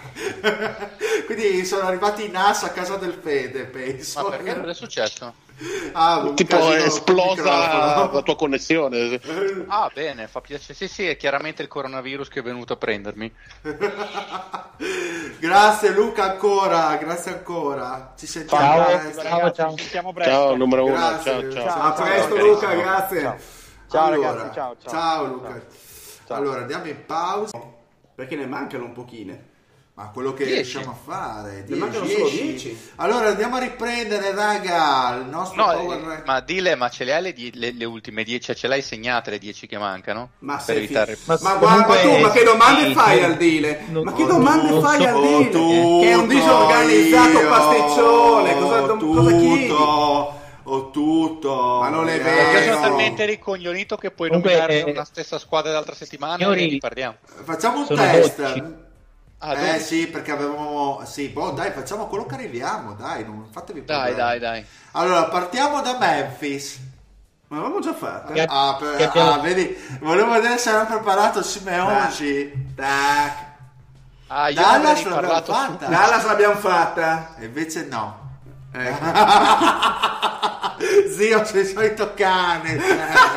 sei il solito cane. E puoi dirlo, puoi urlarlo agli spettatori. esatto. Allora, Dallas 37 vittorie, 25 sconfitte. Nel nostro power ranking di un paio di mesi fa era data a che position? È difficile trovarla. Fuori dai playoff, diciamo. no, era molto bene. Adesso non riesco proprio a trovarla. Ah, io ti dico che, che, Dallas noi abbiamo dato una media di 36 vittorie. Va bene. e le previste sono, sono 49 al momento. Eh, la madonna. Ma scusami, Ciao, è, la, è, la, Bibbia? Quanto, quanto è la data la Bibbia? Il nostro Vate. La Bibbia, sua maestà, ne ha date 36, perché ovviamente c'era Doncic, e quindi li ha voluti Eh, bollire. È un finito di merda, giusto? Eh, esatto. Cos'è sto rumore? No, adesso Il- il- ah, il- tolgo il rumore. I migliori sono Eh. stati il D del Mario, e il Mario con 38. Il, Ah, il peggiore lo zio con allineati, 30. quindi. Sì, sì, diciamo che sì, tutti sulle 38-37, tranne lo zio che ne ha date 33. Beh, dai, Oh, incredibile che ma... ah, i Mavericks erano messi sesti nel eh, power ranking di due mesi fa, quindi eravamo non positivi di più. Bene Yes. ragazzi, allora nelle ultime partite, allora, parliamo della- del primo attacco della Lega e qua eh, nessuna novità, insomma si sono mantenuti per tutto l'arco della stagione a altissimi livelli Dallas. E nelle ultime partite una brutta sconfitta contro Atlanta eh, di 4 punti, una sconfitta con Miami e eh, la sconfitta contro eh, Minnesota di- del primo di marzo, che anche questa è stata un brutto scivolone per, eh, per Dallas. E per il resto io credo che comunque si siano mantenuti, insomma, come dicevo prima, a livelli abbastanza alti, ecco, nonostante, nonostante tutto. Che idee vi siete fatti voi su questi Mavericks e quante ne hanno? Co- cosa è importante anche per quest'anno capire di Dallas in ottica playoff? Ma è il discorso che dipende tutto da Doncic, da quante ne gioca, anche perché se andate a vedere i rating con- tra Doncic dentro e fuori, ehm, i, i punti per 100 possessi offensivamente si abbassano di circa una decina. Sono 8 abbondanti o 9, adesso non ricordo di preciso. E questo fa capire quanto è strutturato, quanto è centrato su un, giocatore mostruoso, un certo tipo di attacco lasciando da parte qualsiasi tipo di discorso di parte o di apprezzamenti per il giocatore, Porzingis sta facendo una stagione abbastanza discreta, considerando anche da quello, quello, che, quello che ha passato. Non sta mh, fulminando retine, onestamente non penso che stia giustificando il suo contratto per le cifre che guadagna, però comunque come, come secondo in una squadra giovane con progettualità funziona per adesso. È anche E- migliorato, dai. Comunque. Ma di allora il discorso è migliorato, sicuramente gioca in un contesto più strutturato, in posizioni di campo e viene messo proprio da Carlisle in situazioni a lui più congeniali. Dalle a, a New York era ovviamente buttato nel mare dire fai te e con gli altri che ti girano No, ma intendo fisicamente, cioè pian piano, chiaramente Ah, sì, sì, mezzo certo. che non giocava, quindi cioè, è chiaro che i primi mesi sono stati sicuramente più interlocutori, comunque a partire già da gennaio nel complesso, insomma, ha fatto un febbraio scintillante, cioè pr- probabilmente il suo Esatto, sì. miglior basket da due anni e mezzo a questa parte, tipo, anzi da- dal- dall'inizio a 30 di media di due anni fa a New York, tipo quando inizia fortissimo la stagione. Per il resto, secondo me si sta abituando a momenti, eh, meno male che eh, che è stato costretto a giocare da centro perché la- il suo ruolo naturale nell'NBA di oggi è quello, quindi No, la cosa positiva quasi bene me che si sia rotto Powell.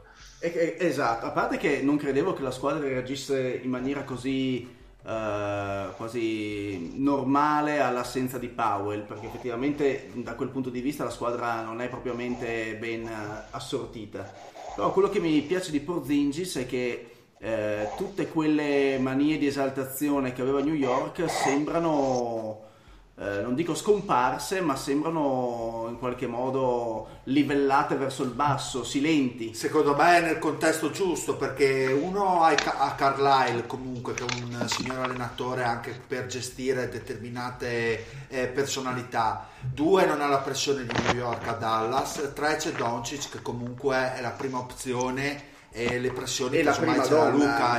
Non un- credevo che accettasse il fatto di non essere la prima donna in maniera così positiva, devo dire la verità. Mi sembrava uno che cagasse, potesse cagare abbastanza il cazzo per... Comunque è un signor secondo, una squadra da 37 vittorie per ora, è un contesto dell'Ovest non propriamente facile, quindi credo che la scommessa sia ampiamente vinta da, da Dallas, visto che comunque il giocatore che è stato spedito a New York non ha giocato quest'anno, no, giusto per dire.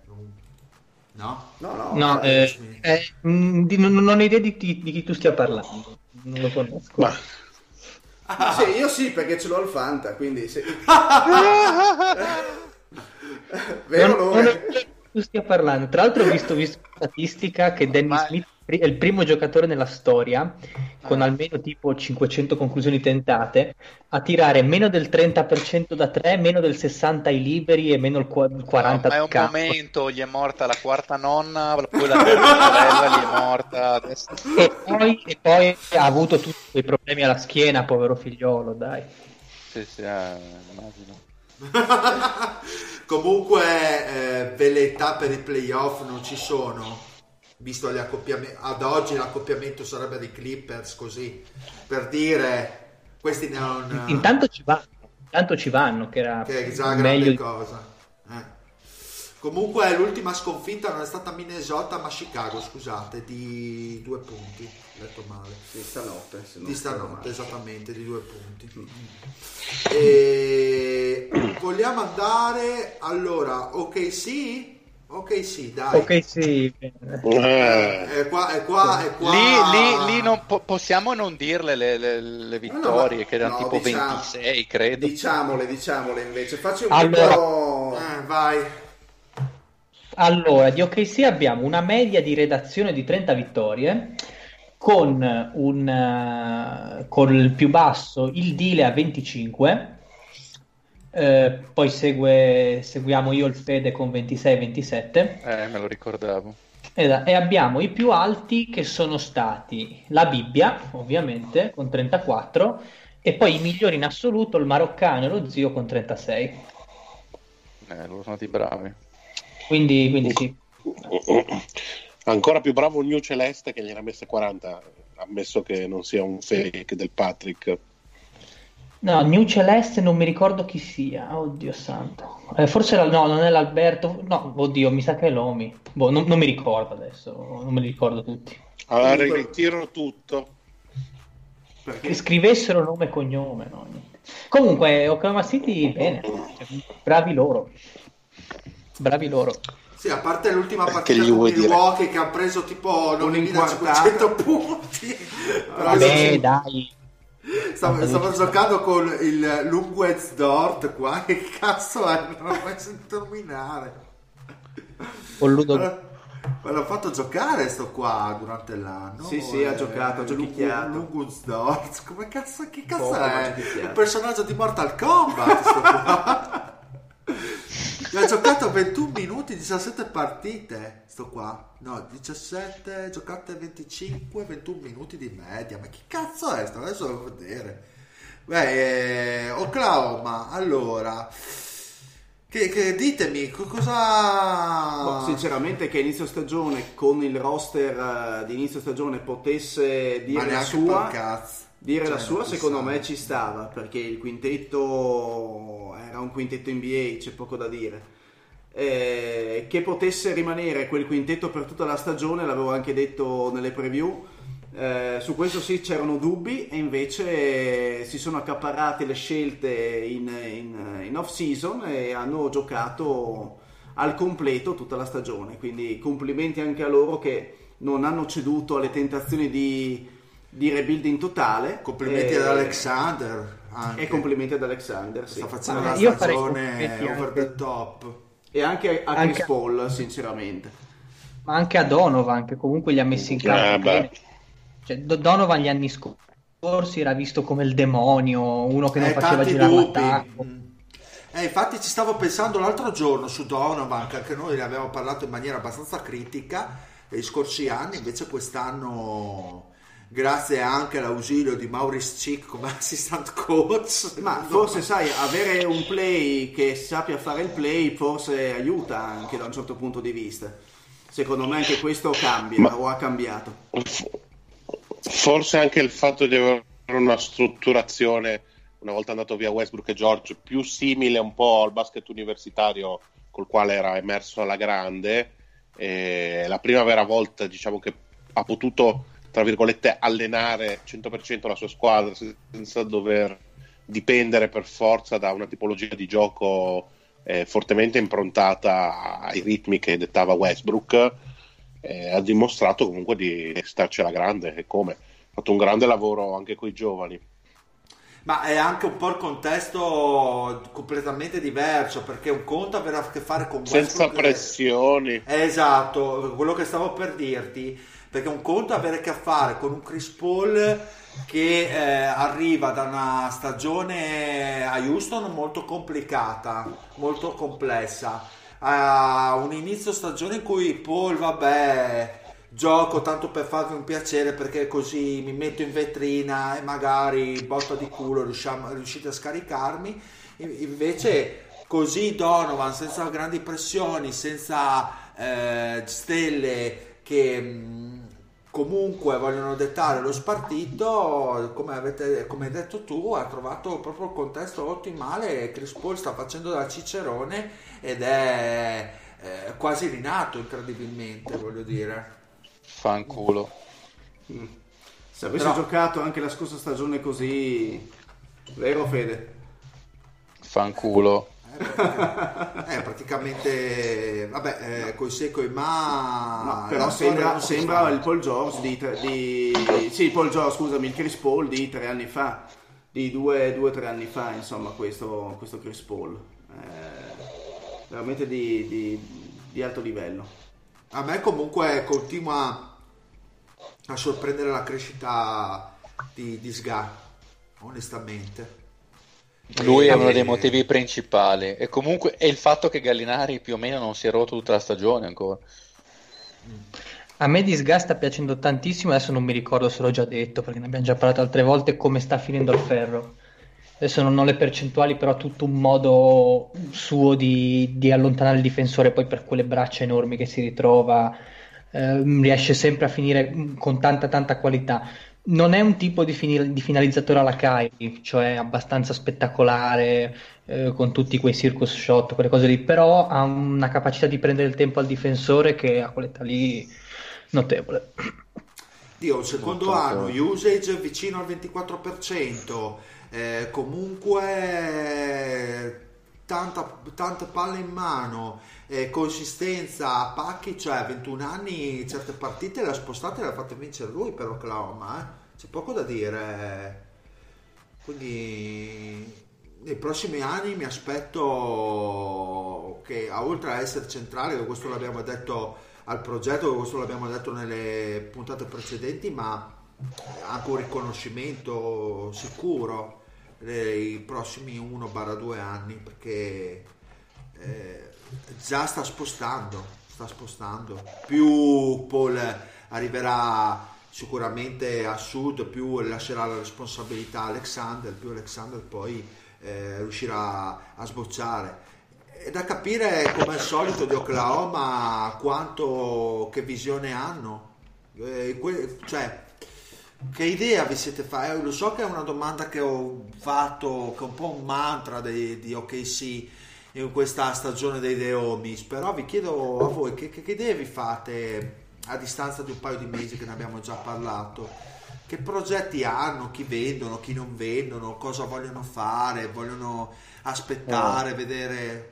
Non so, che idea avete? In- inizia a pensare che Molo, io credo che loro a questo punto faranno quello che faceva Boston qualche anno fa. Noi ci facciamo, giochiamo il nostro basket, tanto sono gli altri che devono tankare per noi o, o comunque le scelte le prendiamo dagli altri. Noi facciamo il nostro basket anche perché si sono ritrovati in mano una squadra che funziona e credo sarebbero stupidi a quel punto a buttare tutto quanto nel cesso giusto per eh, prendere delle scelte un po' migliori, anche perché abbiamo visto che ad esempio quest'anno non avrebbe avuto molto senso, visto la qualità di, di questo draft. Stanno giustamente facendo crescere i, i giovani che hanno, soprattutto Shai Gilgeous Alexander, la squadra è buona, devono comunque vendere i loro biglietti perché sono Oklahoma e non sono New York o Los Angeles che comunque fanno soldi anche se la squadra eh, fa schifo. Quindi loro praticamente hanno gli asset li prendono dagli altri, loro credo che a questo punto andranno assolutamente per la loro strada. Quindi senza- tu rifirmi Gallinari praticamente.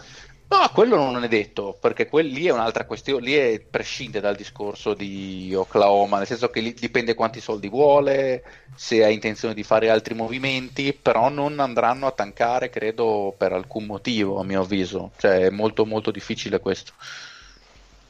Ma io penso che Gallinari possa anche rimanere al giusto prezzo a Oklahoma, perché si è già scottato con la, l'episodio Clippers per dire.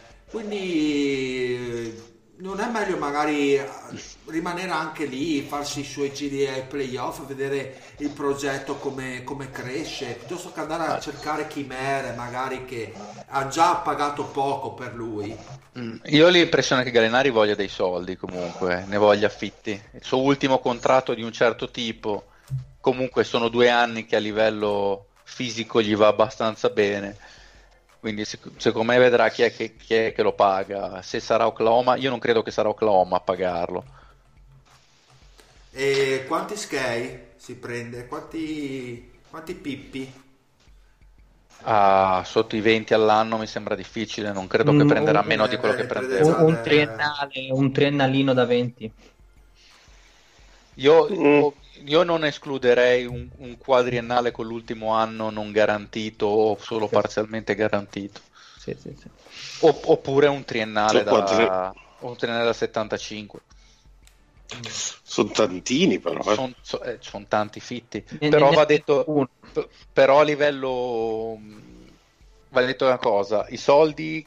Eh, oddio, non ci sono tantissimi soldi effettivamente in giro, questo non ci avevo pensato in, que- in, questa stagione. Quindi può darsi che non trovi che gli dà, ma perché effettivamente non ci sono altri giocatori. Diciamo che la, in, in, un altro tipo di... Beh, conosco una squadra di New York che a cui mancano esatto. delle ali grandi. No, però diciamo, diciamo, che comunque quel giocatore che chi ha 20 milioni che in questo momento dovrei guardare prende, ne gua- eh, guardate che ne prende adesso ne prende 22 eh, Oklahoma eh lo so eh, sì, sì. Mm. Eh, ma aveva fatto un triennale pesante mm. il Gallo e, e invece che... provare anche annuali un po' ciccioni in qualche squadra che ha spazio mm. solo per sotto un anno il biennale non credo sotto il biennale c'ha 30 anni sì, cioè, 31 mm. sono d'accordo con 31 Fede eh, ma comunque va detto una cosa. Ne fa 32 eh, ad agosto. Come tipologia di giocatore, comunque va detto che è il sogno di tantissime squadre. Ah, beh, certo. Cioè, è proprio quel 4 che comunque in difesa Dani non te ne fa, ti dà quel tiro, ti dà un, comunque un po' di creatività che sa creare un po' da, un po da sé e, cioè, per dire, io se per puro caso ci avessi qualcosa da dargli, io Houston lo prenderei adesso di corsa, ma lo prendo io in spalla a costo di farmi venire 18 erni. Io stavo pensando, sicuramente non hanno i soldi, ma tipo Milwaukee sarebbe la squadra definitiva con Calinari. Ah, boh, mettilo a Milwaukee e ah, chiudiamo tutto. No, sì, beh, chiudiamo no, tutto, ma, sì. Ma scusatemi, ma Baracca, prendi qualunque... Prendi qualunque prendi i Lakers a posto di Kuzma lo metti a fianco a, a Davis e ah, disastri. Lo, sì, metti, sì, sì. Lo, cioè, lo, metti, a fare a me piacerebbe tantissimo a Denver anche ah, col posto di Milsa poi che è scadenza. Lo, ma, ma, lo metti ai, ai, Clippers che tanto con Kawhi e Paul George va benissimo. Ma, cioè, ma, ma dov'è che non va bene Gallinari in questo momento? A New York. A New York, a New York. No, nelle squadre di livello York, intendevo neanche... perché chiaro non, è, non essendo una superstar ma, sì, ma, per, no. ma, perché a Phoenix ti farebbe cagare per dire ah lo prendo domani lo prendo domani ecco. dove devo firmare no che poi tra l'altro ricordiamo che comunque i Thunder avranno per ora hanno anche tre prime scelte al primo giro che possono tranquillamente con un roster praticamente che potrebbe rimanere quello, quello di quest'anno anche scambiare per qualche giocatore già formato e che possa mantenerli anche a, questo livello. Eh. Anche, sì. anche non è da escludere che possano fare quel discorso lì. Anche, in ass- anche se Gallinari non dovesse veramente tante. No, hanno tre scelte. Eh, ne hanno veramente tante. Esatto, hanno due, dei, hanno due di fila e una dei Magic, se non sbaglio. E dovrei andare a pescare. Sì, sì per quest'anno Madonna. 2020 e, e quindi anche se Gallinari non dovesse firmare potrebbero anche fare un discorso del genere per mantenersi comunque a buon livello. Sì, la mia domanda è sempre quella: che giocatori sono available che ti fanno spostare la squadra adesso come adesso? Che era una domanda che avevo fatto anche nella precedente puntata, se non mi ricordo male. Eh, ma è la Che risposta. No, no, l'hai È fatta, sempre però la quella. risposta è uguale. Che Vediamo. mi avevi dato tu, tra l'altro. Esatto, lo sa solo Dio. Uguale. Sì, sì. Eh. Allora, andiamo avanti, Sal raga. cazzo. Sal Allora, stile intervengo che vi abbandono, abbandono la nave. Ciao bello, buona Ciao, serata. Lore, buona serata. Vado, Dai. vado a farmi una buona e bella birra artigianale. Ciao. Non, fi- non Eh, finirti. scorrare, sai che mi fa La schiuma, birra mettila tu. adesso, zio, io. C'hai una birra? Guarda. Ciao ragazzi. Ho una, Ciao. me- ho una mediocre ignusa nel frigo se vuoi. Ma Eh, no, Aia. Un becero. Ma bevete birra buona, su, Allora, intanto bevete vado a birra stapparmi la birra, quella che fanno nel calderone, tutto uguali, no? E- Ciao, buonanotte. Ciao, ciao Ciao, Lorenzo, ciao, ciao, bello. Philadelphia ragazzi, 37 vittorie, 24 sconfitte. Vi dico che post All Star Game questi hanno vinto contro Brooklyn, contro Atlanta, contro New York e hanno perso contro Milwaukee, contro Cleveland, che questa fa male direi, e contro i Clippers. Quindi Puoi andare a prenderti la birra, Vado a prendere la questa- birra, voi ragionate. Ma eh, cosa dire di questi fila? Sinceramente, come avevo detto la scorsa puntata, mi aspettavo che rispondessero presente dopo lo Star Game, che iniziassero a macinare Eh, e invece hanno risposto come il ragazzino a Salvini: Scusi, qui lei spaccia. Esatto, esatto. Purtroppo una quadra ancora non l'hanno trovata, c'è poco da dire. Eh, e secondo me, per parere personale, eh, parte di questa quadra non c'è perché manca Orford, cioè manca quell'Orford che forse tutti credevano potesse cambiare le sorti di fila in meglio e che invece eh, non, non- non sta, non sta spostando in questo caso, in questa stagione. Sono dinamiche Eh. completamente diverse da quelle di Boston, questo è chiaro. Eh, è un giocatore probabilmente con un'utilità diversa rispetto a Boston, però forse ci si aspettava qualcosa anche fuori dal campo da lui, oltre che sul campo, e secondo me ma- manca Orford in questi, in questi fila. Poi è la mia opinione personale. Secondo Allora, sono andato di- intanto Vai, vai. scusa, riprende- a riprendere i dati del Lorenzo un po' riguardo il Maurizio Mosca e prendendo da 538 le, le vittorie previste, insomma, eh, qui li mettono i 76 a 51 vittorie finali e noi eravamo stati mediamente tutti un po' alti, tra, insomma, tutti tra il 55 e il 57 a eccezione di un certo lo- Patrick La Bibbia Dio. che aveva messo 51 quindi in questo momento sarebbe perfettamente in linea di galleggiamento mannaggia Ma lui ha- non è mai pi- cioè, non è, a me è coerente Pat, eh. non gli è mai piaciuto a Eh Philadelphia, beh. continua nella sua coerenza. Eh, soprattutto odia Brett Brown Odia Brett Visceralmente, Brown. visceralmente. Penso che peggio di Bad Brown odi solamente il Marione, quindi... no beh c'è l'Andrea Testa eh C'è l'Andrea Testa, ah sì, scusa, l'Andrea c'è anche l'altra testa. No, squadra intellegibile direi in questo momento Philadelphia. Al di là che adesso sembrano aver trovato in Shake Milton il tiratore che hanno sempre sognato, però, insomma, Vediamo stiamo a vedere se è solo una, una, una meteora o se veramente ha del talento da far sbocciare. Tra l'altro credo che abbia fatto record NBA Sì. per Sì. triple consecutive in tre partite, credo. Sì. Sia- 15 se non sbaglio, ricordo quante. 17. Ma lo Shake Milton non era Qualco- quel giocatore che stava particolarmente sul cazzo al Fede, che aveva fatto una presentazione al draft una volta. Come fai a ricordarlo? Esattamente quello che stavo pensando. Che aveva detto, che aveva detto talento zero, una roba del genere. Gli unici shake Ok. che Beh, fino ad oggi aveva avuto era ragione lui, eh. Eh. Cioè, ragazzi, ma il record che sta facendo Shake Milton, c'è la roba che sta facendo adesso, non la faceva in G League, la sta facendo in NBA. Sì, alla settimana della vita, ecco. Sì, hai detto io- che... Sta sfruttando E, tra- e- e se non ricordo male, tra l'altro il. Marione mi ha costretto a cantare la canzone di Kelis parlando di Shake Milton. Quella- Eh, famosissima. Non mi ricordo il titolo, però in questo momento. Eh, milkshake, carissimo. Ah, te, ah, te la ah, gran, no, video. Non far finta di non saperlo, Mari. Ma questi, per capirci, per le nostre aspettative, dovevano essere in territorio di, to- di Toronto adesso? Secondo le mie, no? personalmente sì. Sì. sì, sì, sì. Per me doveva essere sui 55. Sì, ci siamo, 55. esatto.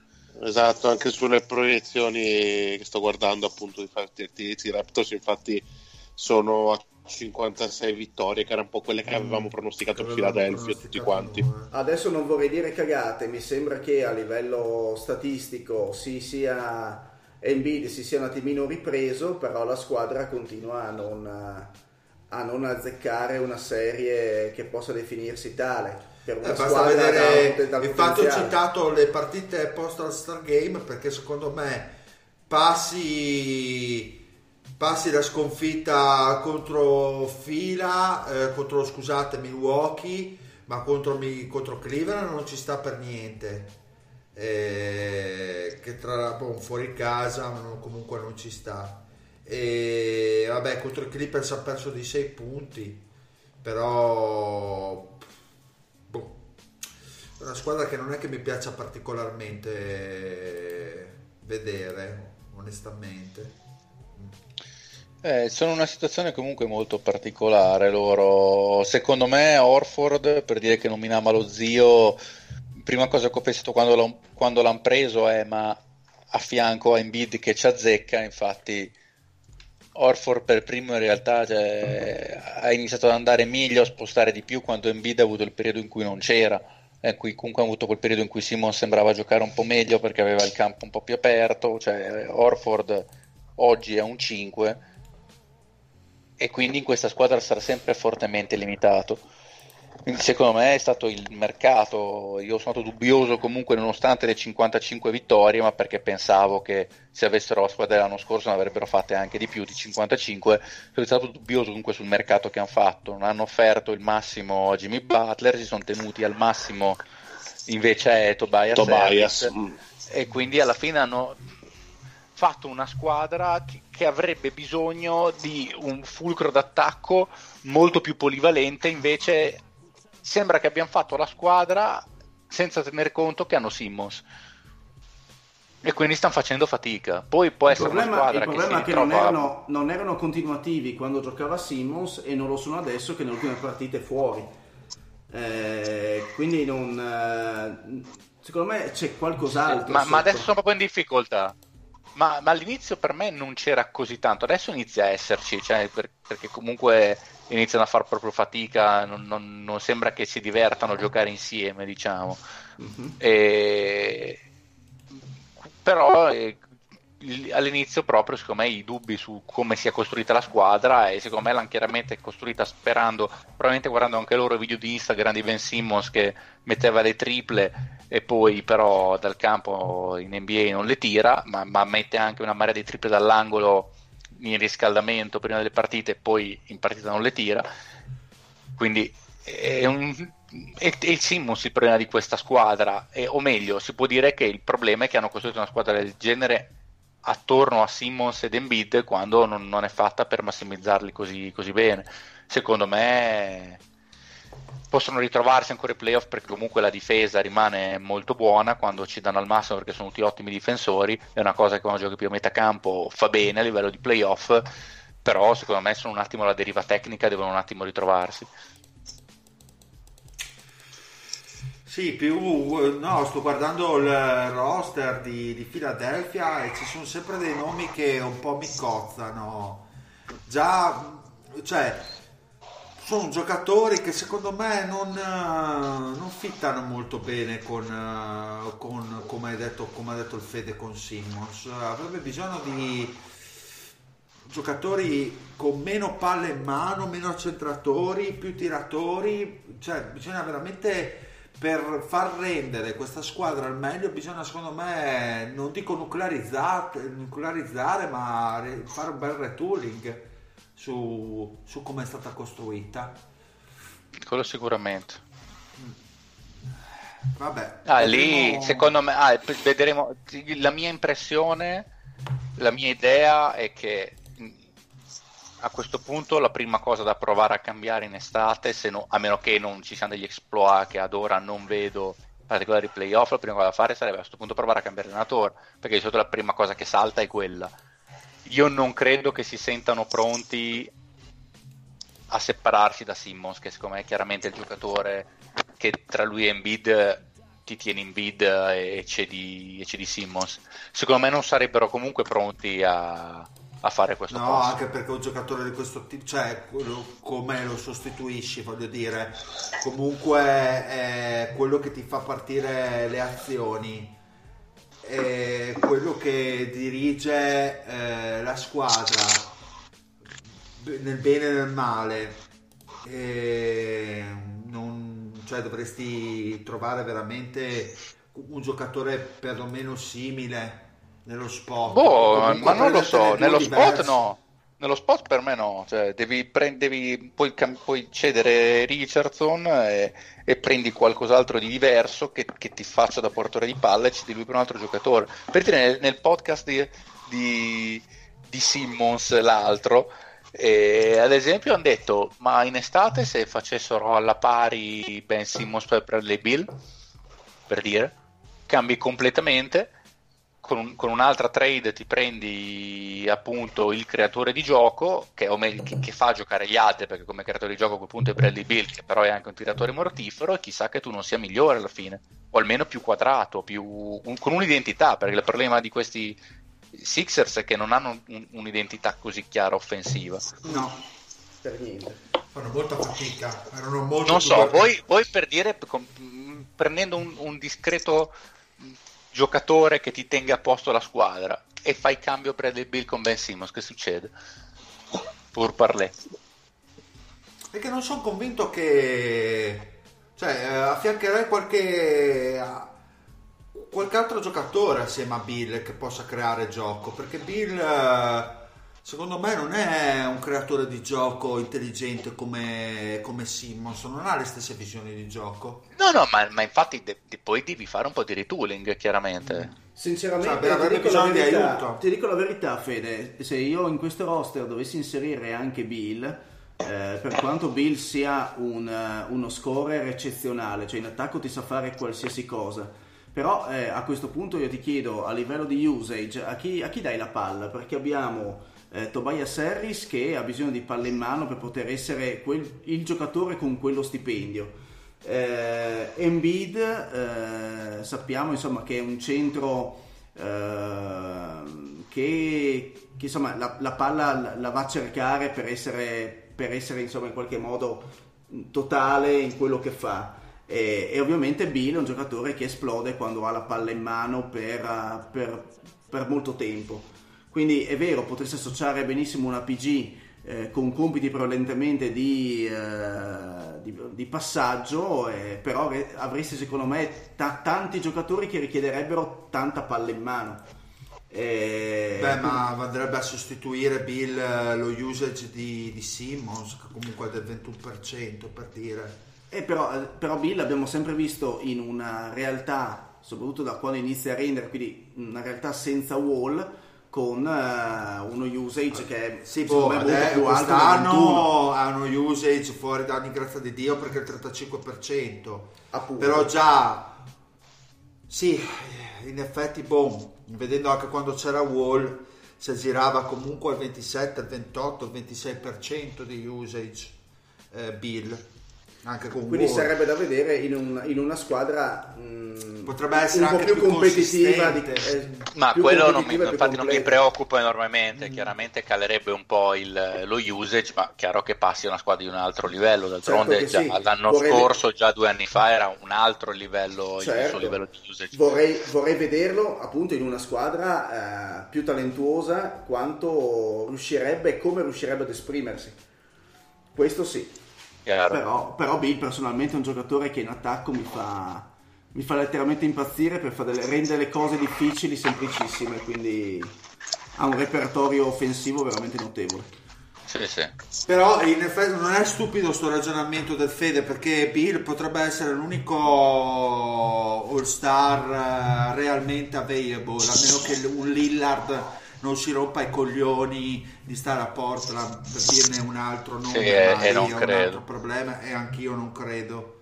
Però è l'unico l'unico altro cioè l'unico all star che è realmente available secondo me Bill Sì, sì. gli altri Boh. veramente fai fatica Comunque, prospettive secondo voi? Fila può risalire eh, da questa sesta posizione? io voglio vedere la prima, la prima gara di playoff di Philadelphia da lì si ragiona perché playoff è un altro gioco l'abbiamo sempre detto e da lì cerchiamo di capire che cazzo di squadra è regular season molto deludente Stiamo a vedere adesso come recupero. Questo è quello che penso io. Utah. Andiamo a Utah, eh, 38 vittorie e 22 sconfitte. Allora, nelle ultime partite eh, posto Star Game male, Utah, perché ha fatto 4 sconfitte di fila. E contro Spurs, Houston, Phoenix eh, tra l'altro vista è persa molto male quella contro Phoenix non è mai stata in partita.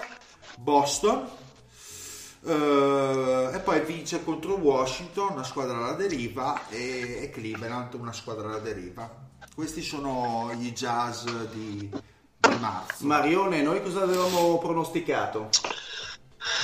Allora, noi, noi andavamo dai 49, un minimo di 49, che adesso vi dico anche di chi era, che credo fosse proprio dello zio, sì, a un, eh, a un massimo di Lorenzo del- di 56, quindi insomma eh, il nostro range era quello intorno alle 50 vittorie e le previsioni li danno in effettivamente intorno alle 51 vittorie. Quindi insomma, bene o male, diciamo che, che ci siamo al di là de- degli eccessi, la quota media è abbastanza in linea, ecco. un'altra squadra sì no un'altra squadra con un grande bow onestamente anche questi Beh, ci si mi aspettava qualcosa di più.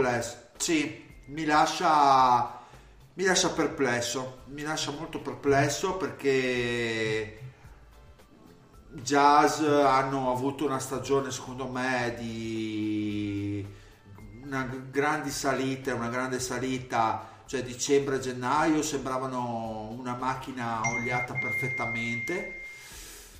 Mm, a febbraio hanno avuto grosse difficoltà e hanno ripreso posto Star Game non propriamente a rodaggio.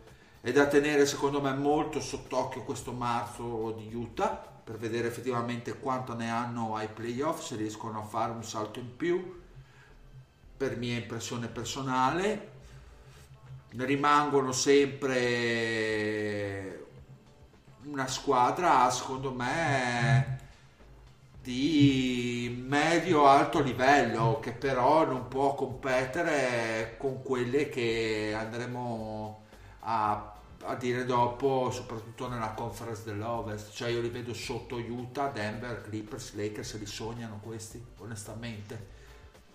Non so neanche quanto sono sopra OKC perché OKC esprimono un gioco un po' più, più bello anche da vedere. Utah boh non, Eh. mi- non mi entusiasma, non mi dispiace perché a me Zack Snyder è sempre piaciuto un botto come allenatore, però boh, Eh, boh, perché alla fine il punto è Conley di questa squadra, c'è poco da dire sul ah, fatto che sembra aver imboccato. sì, sì, Ad ora sì, davvero. Ad ora sì, davvero. Viene quasi, da, viene quasi da sperare che faccia un po' come Chris Paul, che quest'anno un passo indietro, e magari l'anno prossimo invece si riprenda un po' fisicamente. Però, Ma tra problema- l'altro, tra l'altro, scusa Fede se ti interrompo che ti faccio anche una domanda, ma è un problema fisico o tecnico qua? Ah, è una bellissima. Beh, è fisico nel senso che quando non riesce, ovviamente fisicamente, a fare alcune cose, dopo cioè, ci sono delle cose tecniche che non gli vengono perché gli mancano, gli manca un po' il fisico in alcuni casi. Anche se in alcuni casi sembra che alcune cose che ha sempre fatto tecnicamente, tipo dei teardrop eh, belli che gli aveva messo su eh, negli ultimi anni, sembra che a volte abbia disimparato come, come si mettono effettivamente. E secondo me deve un pochettino ritrovarsi, ha fatto proprio fatica a integrarsi. Poi ci sono dei quintetti che, fisi- che difensivamente secondo me fanno un po' fatica, anche Bogdanovic per dire il problema che comunque sta facendo una discreta stagione, anzi una buona stagione. Il problema è che fa canestro e non fa così tanto altro dal Eh sì, eh, non è campo. quello di Indiana. Mm. Eh, esatto, esatto. E comunque, avendo rivisti più di una volta contro Gobert, ci sono squadre che se vanno, vanno corte, vanno, vanno small, in alcuni casi fa quasi fatica a, fare- a stare in campo effettivamente. Eh, comunque, Houston l'hanno, l'hanno incontrata molto in pochissimo tempo, quindi hanno avuto anche il tempo comunque di preparare le partite perché si erano incontrate e, e non hanno trovato risposte. eh, alla fine cioè, l'hanno incontrato tre volte nel giro di pochissimo tempo. Una volta hanno vinto, ma perché Bogdanovic ha fatto un miracolo da 11 metri, che era una cosa che Sì, se ci prova altre no, 90 là. volte non ci riesce. Sì, sì, ma- e una, una volta gliene ha messi 50 Eric Gordon, un'altra volta cioè, Houston più o meno al completo ha vinto, punto, nel senso che ha vinto la partita. E Gobert in tutti i casi ha fatto un po' fatica a ritrovarsi, a spostare come potrebbe, ed è uno dei migliori difensori in spot di centro dell'NBA. E a quel punto è un po', è un, po' faticoso, nel senso che ti viene da pensare che se gli altri sono in grado comunque di mettere in difficoltà Gobert, visto che più o meno tutte le squadre di punta sono in grado di andare, di andare corte, i Clipper soprattutto, e ti poni, ti poni qualche domanda.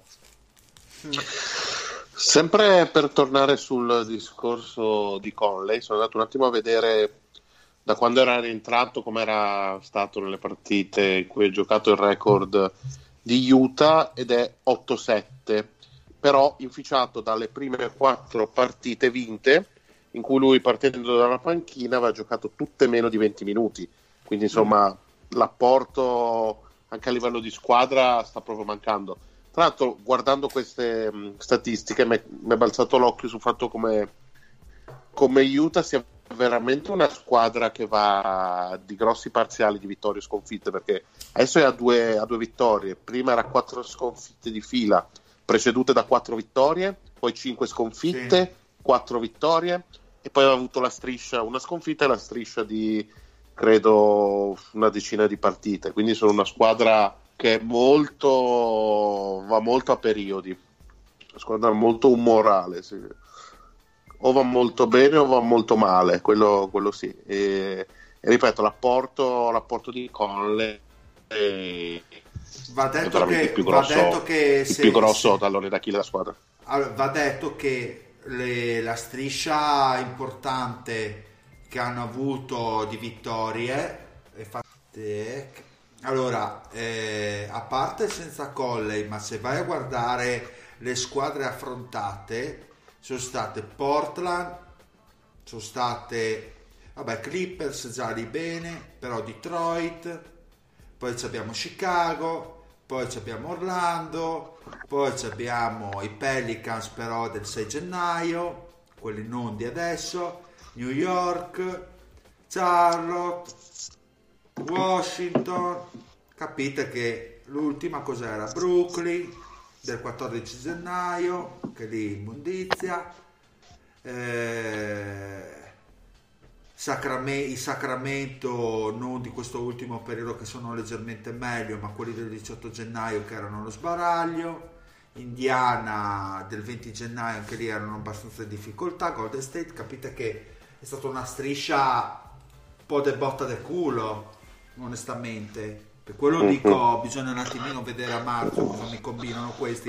Comincio a pensare, come dice il Fede, che con le squadre, quelle eh, profonde e da titolo che possono permettersi di giocare un certo tipo di basket eh, con una small ball eh, tattica e avanzata come sta avvenendo per certi contesti guarda i Rockets per dirne una che è pluricitata come esempio massimo questi cominciano a prenderne a prenderle seriamente e se tutta l'NBA Eh. si muove così con questo ragionamento qua, che sembra che questo sia l'andazzo nei prossimi anni, allora la domanda è, Gobert che è sempre stato incensato a livello difensivo e ha ragione, che cazzo ne facciamo? Se cominciamo a prenderle a destra manca, se comincia tutte le squadre ad avere dei, delle line-up eh,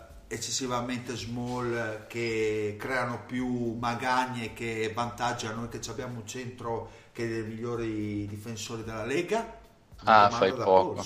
Mm, eh, appunto, ecco, diventa un problema. Diventa un grosso sì, problema. Sì, assolutamente. Ha poco da fare secondo me, nel senso Vuol... che sono, que- sono questi qui.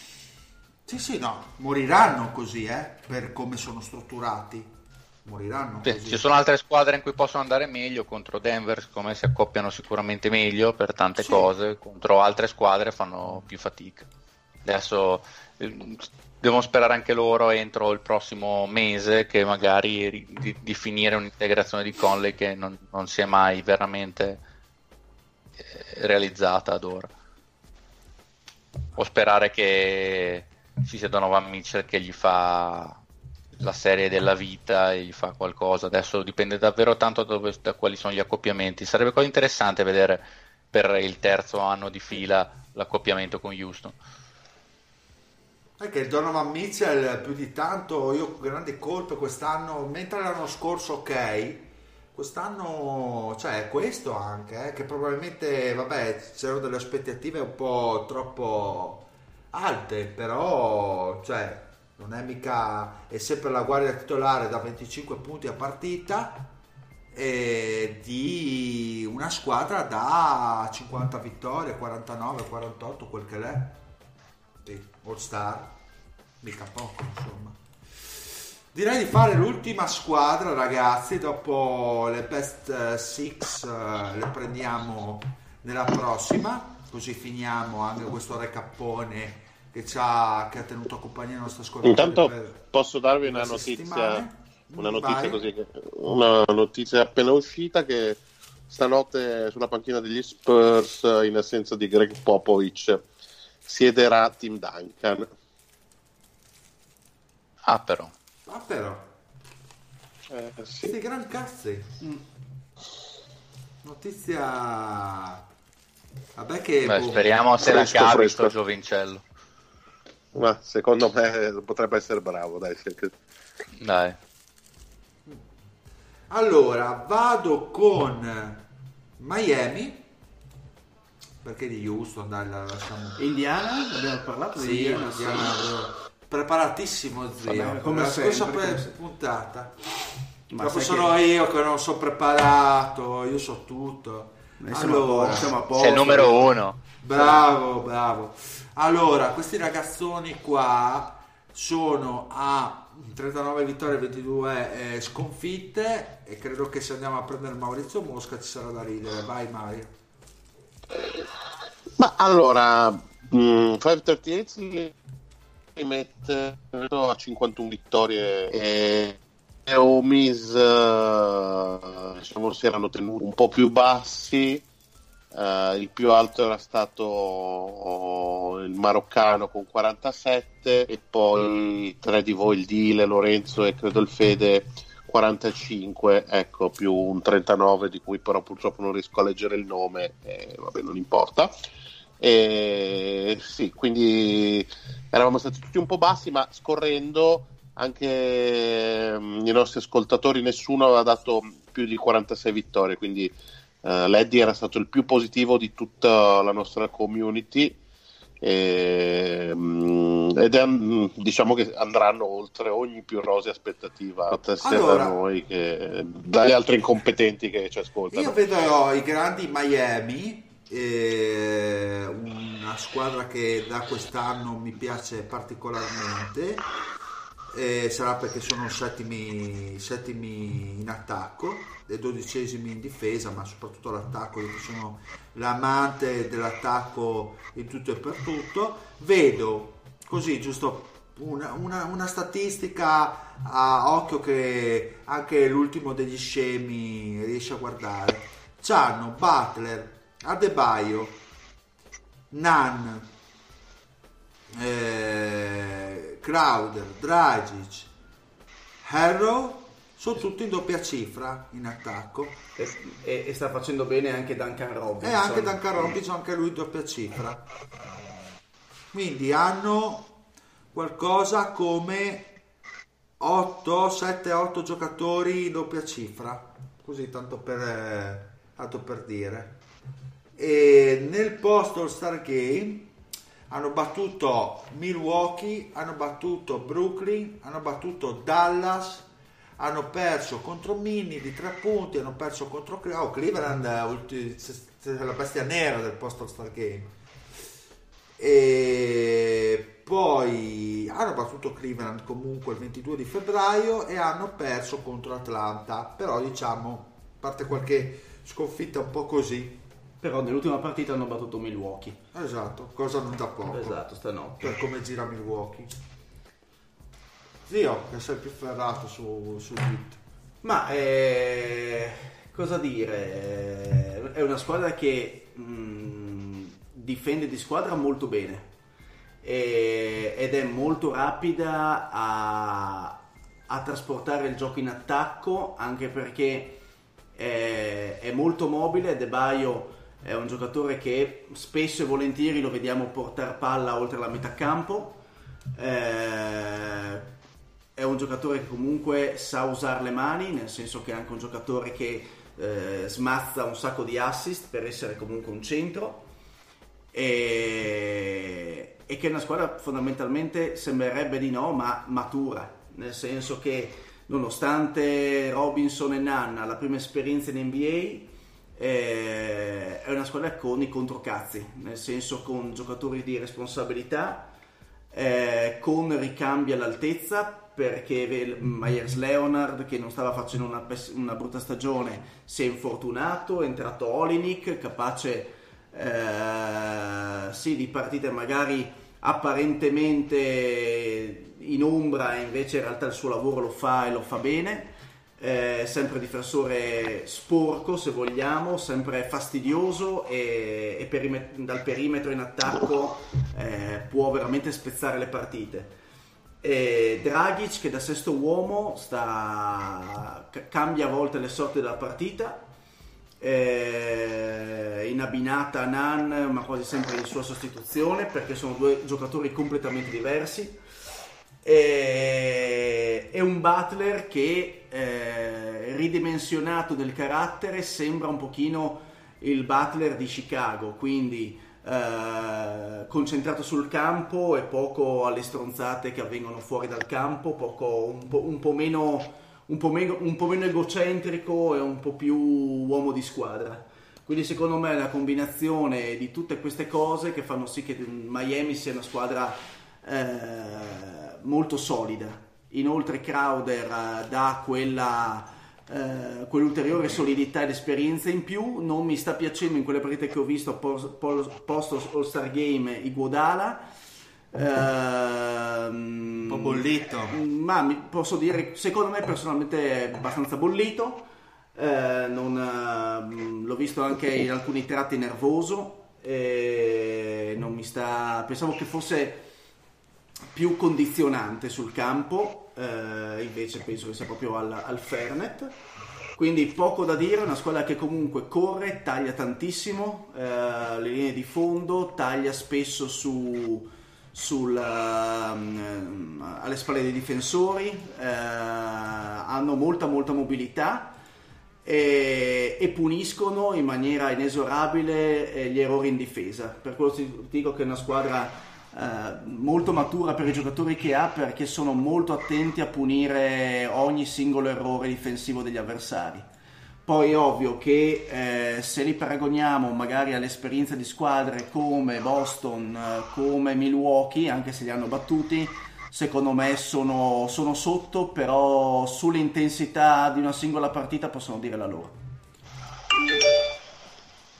Benvenuti. Benvenuti, esatto. E... Ripeto, comunque, Benvenuti. grande, grande stagione ade- di Adebayo. allora, adesso come adesso Miami si beccherebbe con fila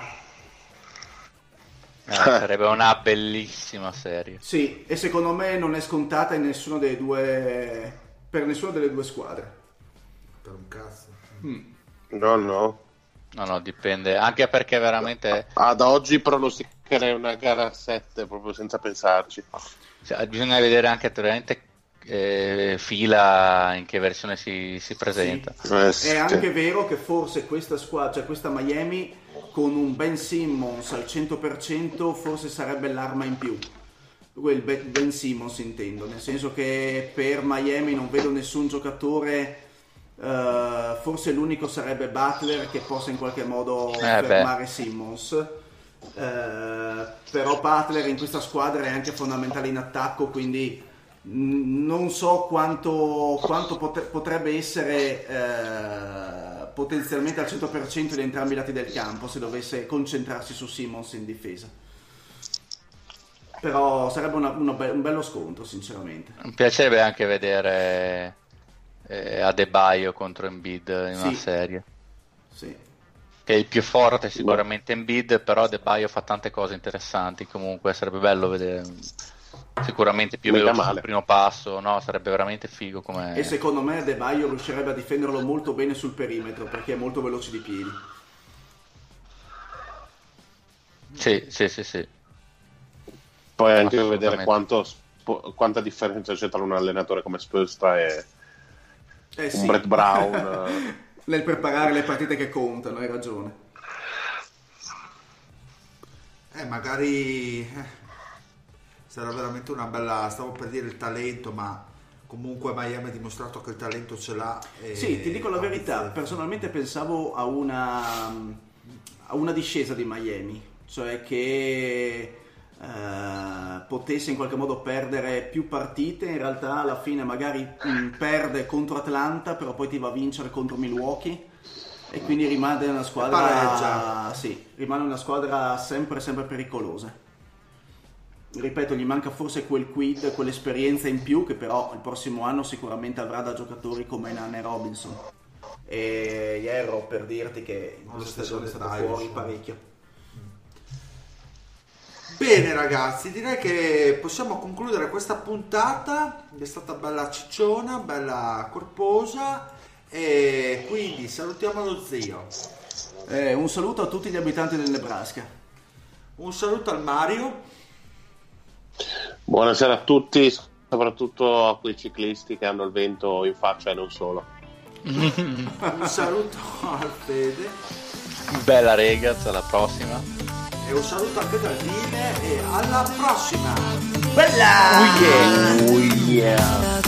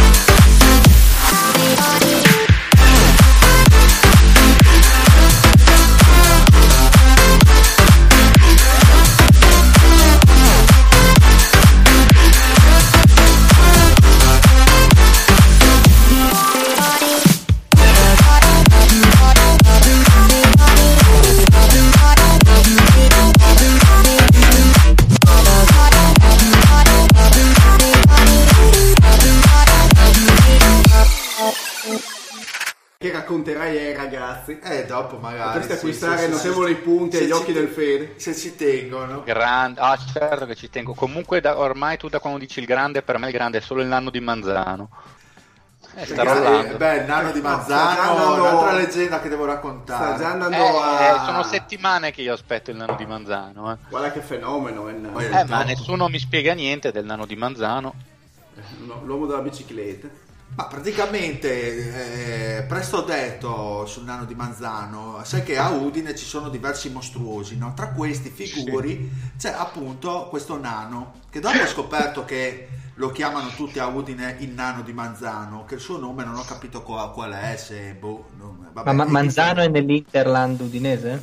Manzano no, Verso- boh, è proprio a sud. Cividà, sì, un po' più a sud di sì. Udine, dai, presso a poco, dai. Ehm, E, niente, questo, questo figuro, questo nano, proprio un midget, eh, nel senso un deforme, un nano deforme, ehm, in festa a Udine da quando, da quando siamo ragazzini. Cioè da quando siamo ragazzini che gira per Udine facendo un cazzo, bestemmiando come se non ci fosse domani, con la sua graziella, perché c'ha questa bicicletta con cui si muove. Modificate. E un- praticamente boh, non rompe il cazzo così a spregio ai ragazzini. Età Età inde- indefinita perché indefinita. era vecchio quando eravamo giovani noi, è Ma sai uguale. che è morto, mi sa? Chi il nano di Manzano? Sì. E come fai a saperlo? Eh, le Come voci. Manzano? No, non Ma scherziamo. secondo me è morto l'anno di Manzano, eh? Ma Hai letto, hai letto su Messaggero in prima pagina? morto Udine- Udine Manzano. Today, No, no, è morto il nano di Manzano. Aspetta che c'è il Virgilio. No, sul Guardian l'ha letto, era talmente famoso. E niente, è rinviata, è rinviata questa leggenda del nano di Manzano perché adesso arriva il